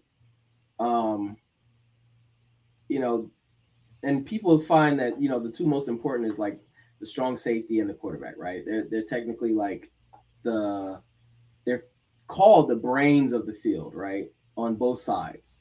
Um and just just to give like a lot of our viewers and, and or your viewers, not our viewers. this is my show now, just so you know, Blaze. Like, um, This is all your episode, bro. All but like I think it I think it's good to understand, you know, the different positions, and you know I won't go into every every last one of them, but you know the line linebackers play a major role when it comes to defense. Um, the quarterback obviously pay, plays a major role when it comes to offense. Mhm. Uh, fly Eagles fly. I love this guy, Glenn. Um, the Uh, y'all gonna make me break out the, the dirty, the old dirty bird. um, you know, and then the, the the defensive backs as well, who don't, you know, they don't get as much credit unless they're like making, you know, interceptions every night. Right. But at the or same time, sacks. Or sacks or or sacks. But at the same time, you know, you have a good defensive back who is just locking down receivers. That takes away options from the quarterback, you know. So every position has its, you know, its parts, um, and it depends on, uh, again, that that adrenaline between those snaps. Who's going to win that snap, right? And that's and that's where your ball game is. Yeah. Yeah. I feel like there's so much. I again I'm I'm a little selfish, I'm a little biased because this football is my sport. So I could talk about this, you know, forever. Um however, and it's spring break, so parents you all should be chilling. Right? Yeah. Is it this week for like uh the actual children? Like kids are on spring break right now? I think for and Broward is this Oh, okay. week. But we we have so many different school. We have like the the private schools. Do we still have the year round schools here? I'm saying this like I'm not from here, but So I again I moved I know a few years back we used to have the year round schools. I don't know if we still have that. Uh, but it's basically, from what I've gathered, spring break is basically March and April. uh, okay. It's like a month. It's like four to five weeks of like all different times. I mean, not time, but all different weeks. See, and that's you know the funny thing is for for most uh people with children, you know, spring break is different. It, the the when you mention spring break, you know, most people with children automatically think, oh, that's you know, the week the kids are going to be home, right? but when I hear spring break, I'm like, oh, that's the month that the beaches will be filled, right? So. Yeah. it's it's it's different.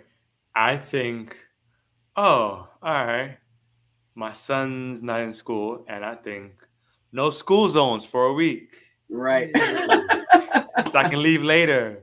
Good work. So it depends on where you are in life.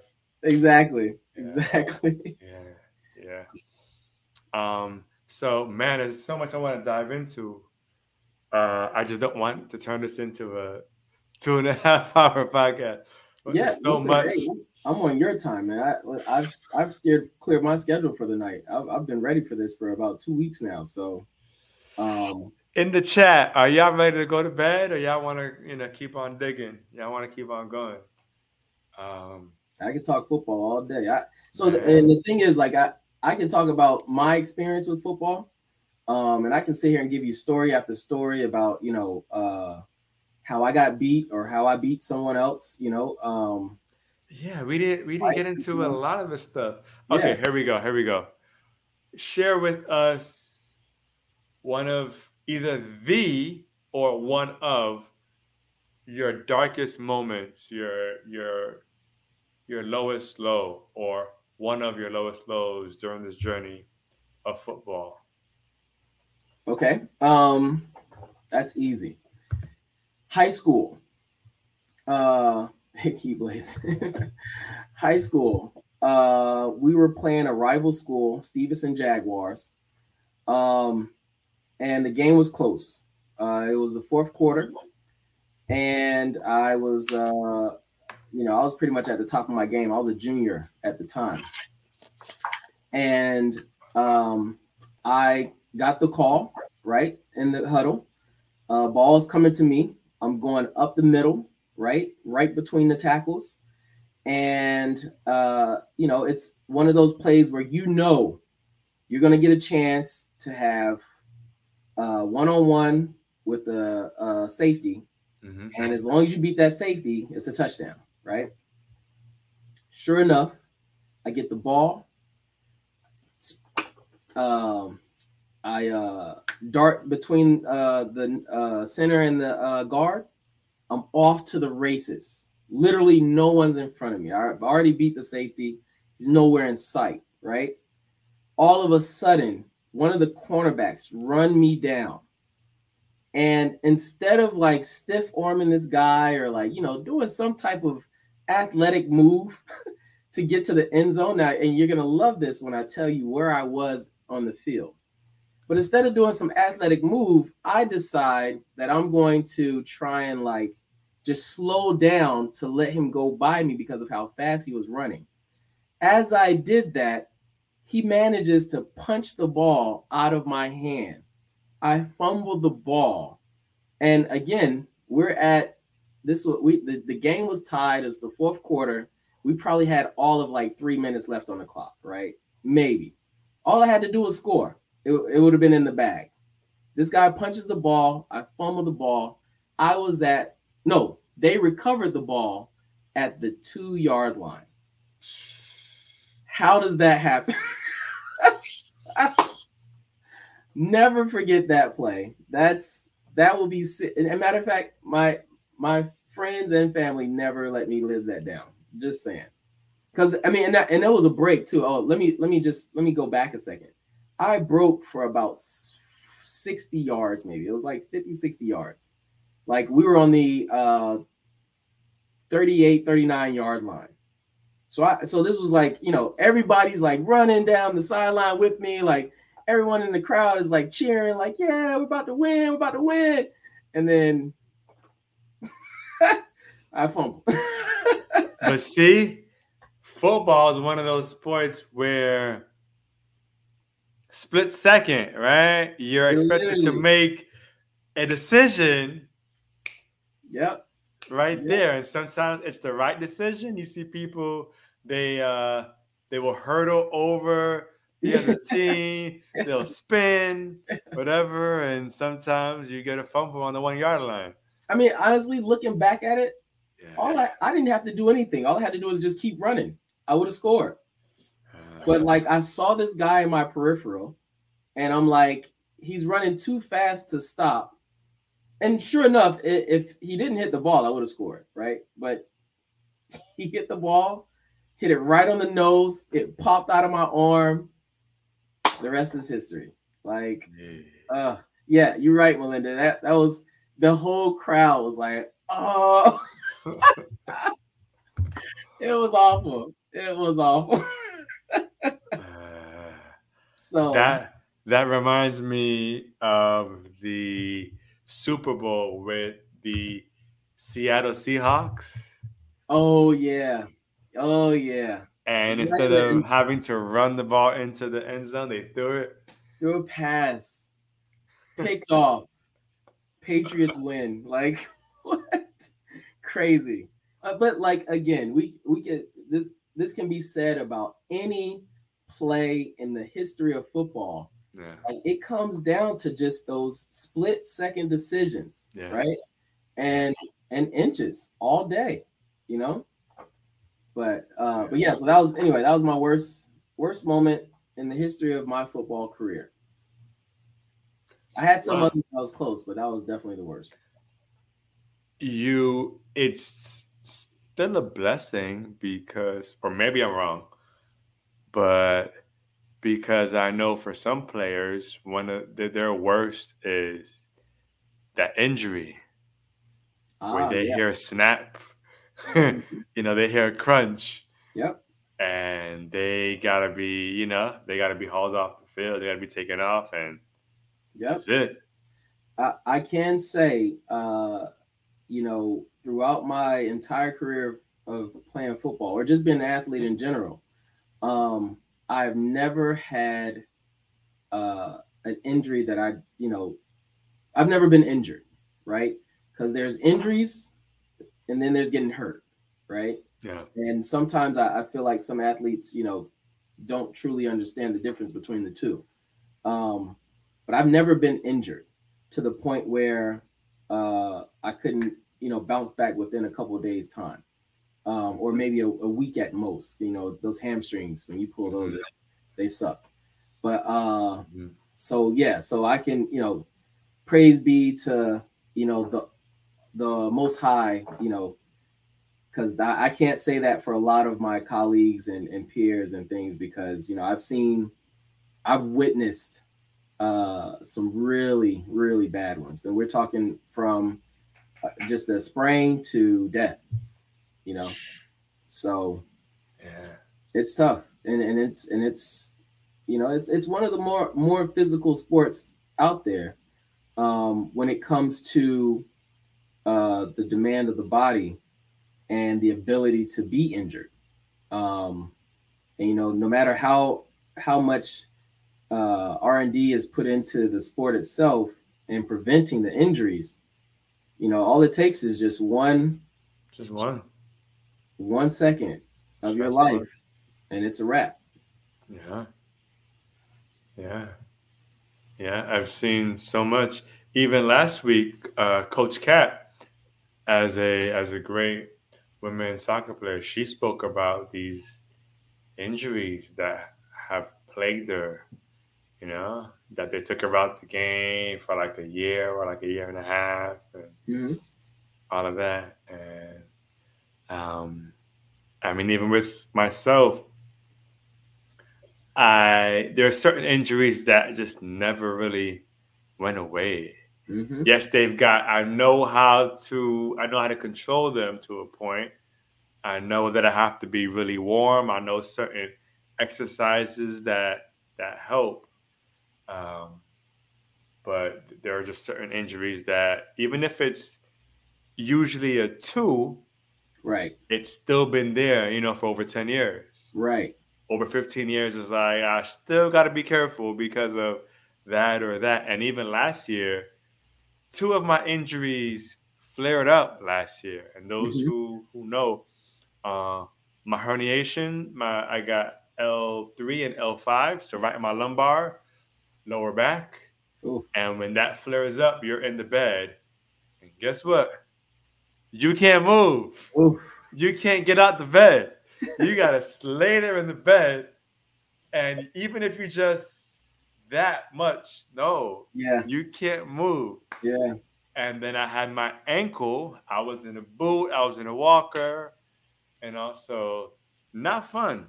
Well, see, you know what? But I Um, was able to bounce back. So right, blessing. But I would, I would question, right, or I would pose the question, right, even in your, in your ability to bounce back, right, and for most most athletes, like you know, we see people get injured in things quite often, um, and they they come back, right, they make their their ultimate comeback.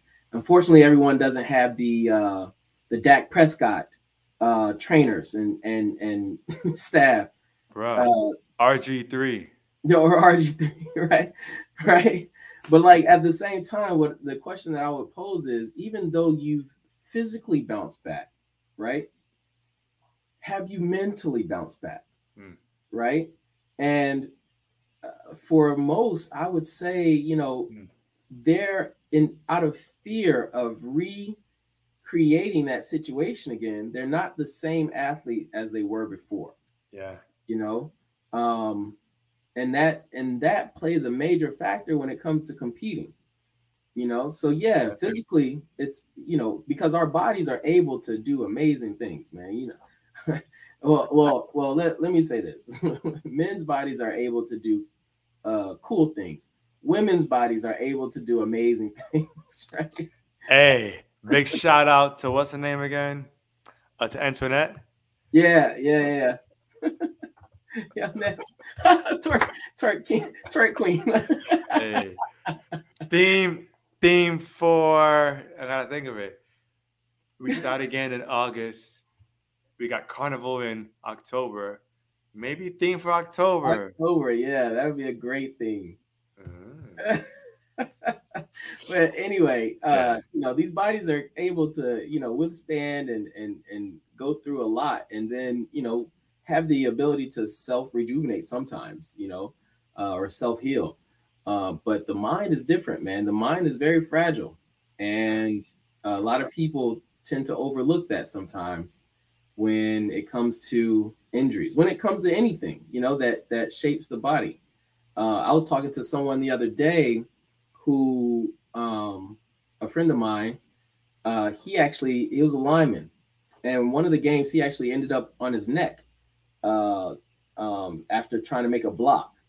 Uh, and he was rushed to the hospital. They took him out on a stretcher.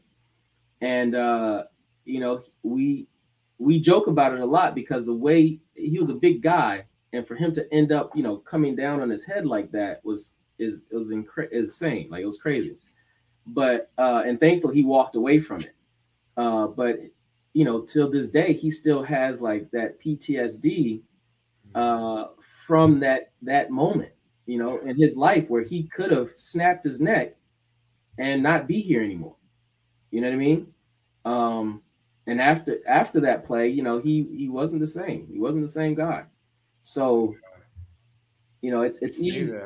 Yeah, man, it's it's easy to, to see athletes and things and say, oh, just walk it off. You know, uh, you'll be okay. Or or oh you know they they they made it back you know they bounced back they're they're they're healed they're good to go but like you know there's always a piece of you mentally that is it never comes back yeah yeah you see it with the rg3 you see it with with uh Wentz, Carson Wentz. Oh yeah. And a few others where prior to that injury, like like high expectations, like oh, yeah. let's go.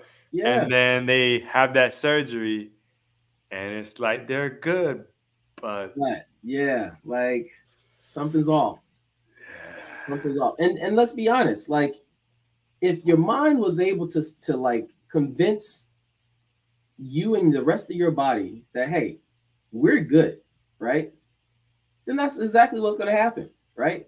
Everything in you is going to move the way this mind tells you to move. Period. But that's the thing. That mind never comes back the same. And some people call it growth, right?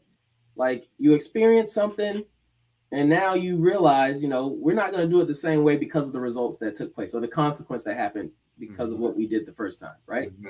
So now we the the the or or, or it becomes a, a, a matter of like, am I going to repeat that same uh, action and to or try to avoid doing it so that I don't end up in that same situation or, or yeah. it's not the same consequence. And like chances are your mind will go with the more uh rational, safe option. Safer, yeah. You see it where they are scared to get hit, and you're yeah. like, but picture you getting hit.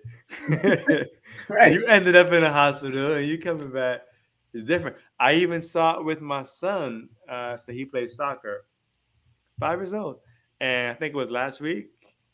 on the field, he got hit and he fell down Ooh. on his chest, right? Boom. And as a parent, we're off on the sidelines and we're like, and he gets back up. He's kind of shaky. He gets back up and he goes to the sidelines a little bit, breathe it out, and then he goes back. And we're like, okay, cool. But then you see that, excuse me, the place after that, when he gets close, you see the hesitation. Right. At five, he's like, hmm. right. On. Hold on. I ain't like how that felt. right. I'm telling you. Because there are smarter ways, there are safer ways. Yeah, man. It, it's you know, we we we learn every day, right? Every day we learn something new. Every day we make decisions, and those decisions are either good or bad, right? And, and then we we you know either smarten up, right, or uh, or just adjust, you know, how we make those decisions going forward. Um, but all of it is just mental, like it, it and it all actually has a or what plays a factor in what we do physically yeah. every day. Yeah, yeah. And it can be taken, as they mentioned in one of the previous episodes for this month, that athletes they they are, I guess you could say, forced, but that's not really the word that I'm looking for. But they're exposed to life lessons. Being on that field, being on that court, being in that ring, right? Oh, it, oh, yeah. it shows you it's you know uh, having the pressure of thinking. You can't procrastinate. it's game time. You can't procrastinate. Right? Yeah. And that's that's in in life. There's certain things you can't wait. You don't got time to oh, let me see what like you got to make a decision. Exactly. Um, I mean, and this is something that you know you and I discussed prior to actually going live. Um, football has done wonders for me, uh, and uh, it's basically developed who I am as a person. Um, I wouldn't be this the guy that I am um, without football, right? And I can say that about a lot of things, but I'm mostly uh, um, uh, making it about football because football was a very large part of my life. You know, there was times where I I woke up with football and I went to bed with football, and all throughout the day was just football, football, football. You know, when you're a, co- a collegiate athlete, um, there is no going home, right? There is no like, uh, oh, like, you know, nah, not today, coach. I'm gonna hang out with my uh, with my mom, or I'm gonna hang out with my girlfriend, or I'm gonna watch a movie. No, no, no, no. You're gonna wake up at five o'clock in the morning. You're gonna be at the gym. After that, if you have classes, you're gonna get to those classes, but immediately after, you're going to film. After that film, you might be able to eat, and then you have practice. That's the first practice of the day, and and chances are, depending on you know what program you're with, you know you have two at least two practices a day with two sessions, two gym sessions, and at, and possibly two uh, film sessions, and then and you're juggling all of that uh, hmm. while being trying to be a student, right? And so so again, and trying a, to find yourself and trying to find yourself as a as a uh, you know a teenager becoming a uh, adult you know transitioning into your 20s like there was a point in time in my life where football was everything right? I ate slept and breathed football. And in between those times or during those times is not is one where i found myself for sure. Uh, but two i also had the ability to uh, um, you know, I guess lean on my teammates, right? And mm-hmm. what they brought to the table, you know, and for just your average student athlete who does, or I'm sorry, not student athlete, but your average student uh, who doesn't necessarily have that social circle or that type of camaraderie to actually like be like, hey, like, listen, man, whatever you're going through, everything's gonna be okay, right? Like, you can get lost in college, right? and some people don't know how to find their way out. Um, so yeah, so football, football was amazing, man. You know, and it, again, I well, I mentioned that I uh, I moved up to Rhode Island um, at the age of 17. Uh, no, 18. I'm sorry. Uh, 18, and I never came back home. And the only reason I was able to do that was because of my teammates. You know, anytime a holiday came up, I couldn't afford to come home. So one of my teammates was like, "Hey, I'm right down the street, man. You can come with us." Cool, right? We're having family uh, dinner at your spot. Now I'm a I'm I'm the brother who's I'm the brother who's a brother. but uh but anyway, you know, I, I, say all that to say like, you know, football definitely uh coached me and developed my, you know, social skills. It developed my interaction uh, or my uh my ability to interact, developed my ability to be uh, a part of a team. You know, a lot of people you go into certain companies and corporations, they don't know how to be a part of a team. Hmm. Like they don't understand the dynamics of, of what it takes to be a teammate, right? And work on things together. Yeah.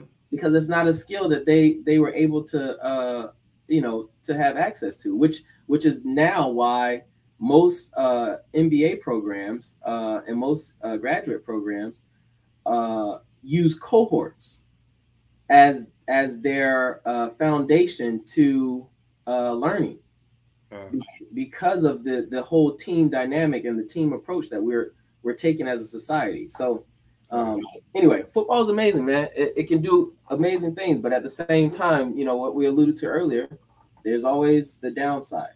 With that, but that was with with anything though, right? With anything, with anything. Whew, man, this here. Blaze, I'm telling you, man, I, I could, I could. This is what I do, man. I could talk, I could talk about this football stuff now. Listen, we're gonna have to find a way. That too. We're gonna have to find a way to bring you back, um, even if it's just for the football fans. Listen, we're gonna have to find a way because there, there definitely is. Yeah, that's right, Melinda. That's right. Teamwork yeah. makes the dream work. Absolutely. Period. There is so much more, so much more um, Hezekiah, man, I want to thank you again for your flexibility, you know, for your time. Um, no problem. You know, just for sharing, for your sense of humor, you know, for even giving us a guest. You know, we have an upcoming guest. it's Antoinette coming on the pod, season four. You know, shouts out to the home. Talking nice to our sponsor. You know, right. all that. Uh, definitely. This episode right here, at 65, is well, it's still currently live on YouTube. After we stop it, uh, the replay will be available on YouTube, on our channel, the Blaze the Lion podcast. The following day, the audio only versions will be available on all your major streaming platforms. So your Google Podcasts, your Spotify, your Apple Podcasts, your Breaker, those as well, man. Um, yeah, man, they they liked you. Yeah. Hey, Glenn. Hey, Glenn's my boy, man. I like Glenn. yeah. Uh, see. What? Oh, what did that say? Oh yeah. She's been on here. Listen here, Melinda. This is the longest that I've been on here right. And I don't think anyone has gone over two hours. Maybe a panel. Maybe one of the panels went long, maybe oh, like wow. two hours plus. That's crazy. But a one-on-one interview. That's crazy. Never, never. Well, eh, wait, uh, couple shout outs. Shout outs to the to the spin Barbies out there. I see you. Big ups to the twerk team. One time for the twerk team. Twerk team, you can reach me at I raise lions at Gmail. Send your information, your expertise, and some pictures and videos, you know, and they will be reviewed by the staff. And, you know, we can make it happen out here. The uni staff. yeah. All right. So Cool, man. Yeah, I, I, had a blast, man. This was awesome. Um, th- thank you for inviting me and and uh, you know allowing Sue to recommend me. Uh, Sue is the plug. Sue is the plug. Uh, the the true the true plug, the true homie. Um, and uh, yeah, man, I, I had a great time. Uh, even before the conversation, I be on staff. You'll never have a better staff member, let me tell you. um, but yeah, man, this is this has been great, man. I'm glad that you're doing this. This is this is, you know, uh, an amazing uh, uh, thing that you have here. Uh, it's very special, um, and giving you know someone like myself a platform to actually just share uh, is pretty cool. And it's not something that I do often. You know, I'm, I'm even though I'm a, you know I'm a social butterfly, but I'm very private about my life. So, um, thank you, thank you for allowing me to do this. This is cool. Absolutely, man. Every episode is an exchange, an exchange of time, but also an exchange of energy. And that's what I that's really my the premise. That's really my um my what keeps me going during these podcasts is um, I genuinely just want to give people a platform to share their story. Mm. Right. That's that's really the base. Everything else that comes after that, you know, you know, if I get a deal off this podcast, if you know, you see my face everywhere, like all that is cool. And it's very much appreciated and right. welcome.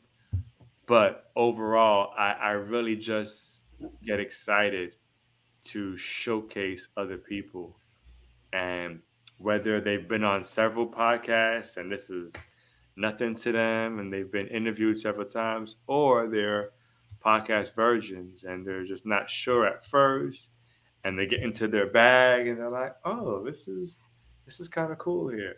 Yeah. No, this is my very very first podcast. I've I've done several panels. Um, you know, and I I I I talk to clients regularly, but uh, as far as a podcast, this is the, the, very first time I've actually had the chance to experience this. Um, so uh, yeah, it's this has been really cool, man. I, lo- I loved it. Love every second of it. Okay. You just said something. Maybe a panel. Maybe we got to bring you on a panel or something. Oh, we'll oh yeah. For oh, sure. We'll definitely figure it out. Once again, Hezekiah, man, thank you for your time, man. Thank you for sharing and let us stay plugged in. You know what I mean? And um, timing, you know, great exchange of energy and you just never know with these things, man. Sometimes, um, sometimes the networking can be built. Sometimes, you know, like good relationships and such could be mm-hmm. built. Uh, maybe I come and um, slide through to the spinning section. Hey.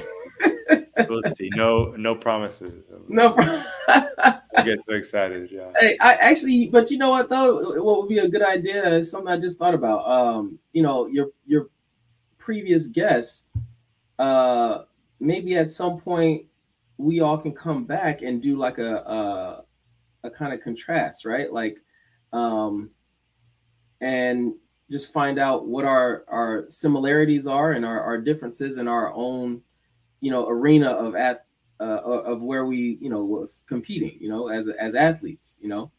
Um i think that'd be pretty cool. Yeah. Yeah. It's unfortunately i don't know if i can bring back all my guests because some guests i'm about to go left here wisdom wisdom right. right. but uh yeah well, definitely want to have you back though, bro. Sure. Yeah, it's just it's just one of those things, right? It's like, you know, you yeah, you know what you've been through, but like I I I'm really curious as to like what someone who's in MMA, you know, like what they their challenges were. And, and granted, I'm I'm I'm planning. To, I did watch the uh the uh with Coach Cat with the uh, mm-hmm. soccer coach. Um, mm-hmm. I, I want to watch the others as well, but um, you know, just to kind of get because the questions that that we'd be able to ask, you may not even, you know, uh it may not even cross your mind. You know what I mean? Because we we're coming coming at it from a different angle. So that that would be a pretty dope panel. Just I'm just throwing it out there, you know, brainstorming. Yeah. Yeah, true. And your your buddy Glenn, uh, he's been on the podcast. He's been on panels. Oh, I think he's been on like about two panels, right, Glenn? I would Um, love yeah, to chat with Glenn. That'd be yeah. dope. He's been on the parenting, the schooling and parenting panel, and he was on the sex and relationships panel. Mm, Yeah, that sounds like a fun panel. that one went over two hours. Yeah, listen, and that's honestly that's something we didn't touch on at all at all either. Like, you know, what's life like as an athlete?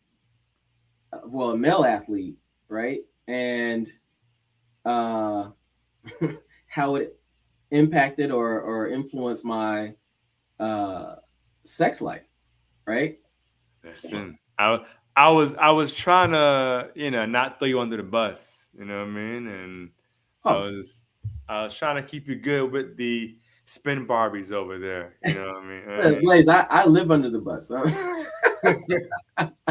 I, I, me and the bus go way back. Like, um, uh, you know, listen, my the Barbies, they they, you know, those are my girls. They, I'm I'm sure they won't judge me regardless of what I've been through. You know, we've all we all have our past. You know, um, mine when it came to relationships with football, it was. You know, I'm sure you know every. you- Don't you say it. Don't say it. Don't say it. Don't say it. Yeah, you see With that movie. said, we're gonna bring him back. I already see him with the with the right there. I Look, you see me getting comfortable. It's about to go left. I I can already peep it. I'm gonna save you. You can thank me later. All right, say less, say less. You all will see Hezekiah Ross on here for a part two coming. Yes, you're welcome. Coming real soon. Thank you all to all my guests. Again, we got replays, uh, both video and audio available as well. And stay tuned for next week. Next week is our final episode under this theme of athletes, and we'll be having a panel. It's panel time. Hey, And that panel will be a CrossFit panel. So we're having different CrossFit athletes come on from all over the states, some professional, big time, some more local, but all experts. There's a mosquito in here. Oh, That was bad for the clothes. Uh, thank you, mosquito. But yeah, so next week for our final episode of the theme, we have a CrossFit panel. So make sure you stay tuned. And then moving forward in April, we have our theme is book authors. So stay in tune uh, with that. Book authors is in April. And then in May, our theme is mental health. uh, Ah, that's necessary. And then we take a break, and then season four will start in August. nice. So, with all that said, and this mosquito trying to take over the damn platform, um, this was the Blaze the Lion podcast. As I always say, peace and love. Stay. Stay.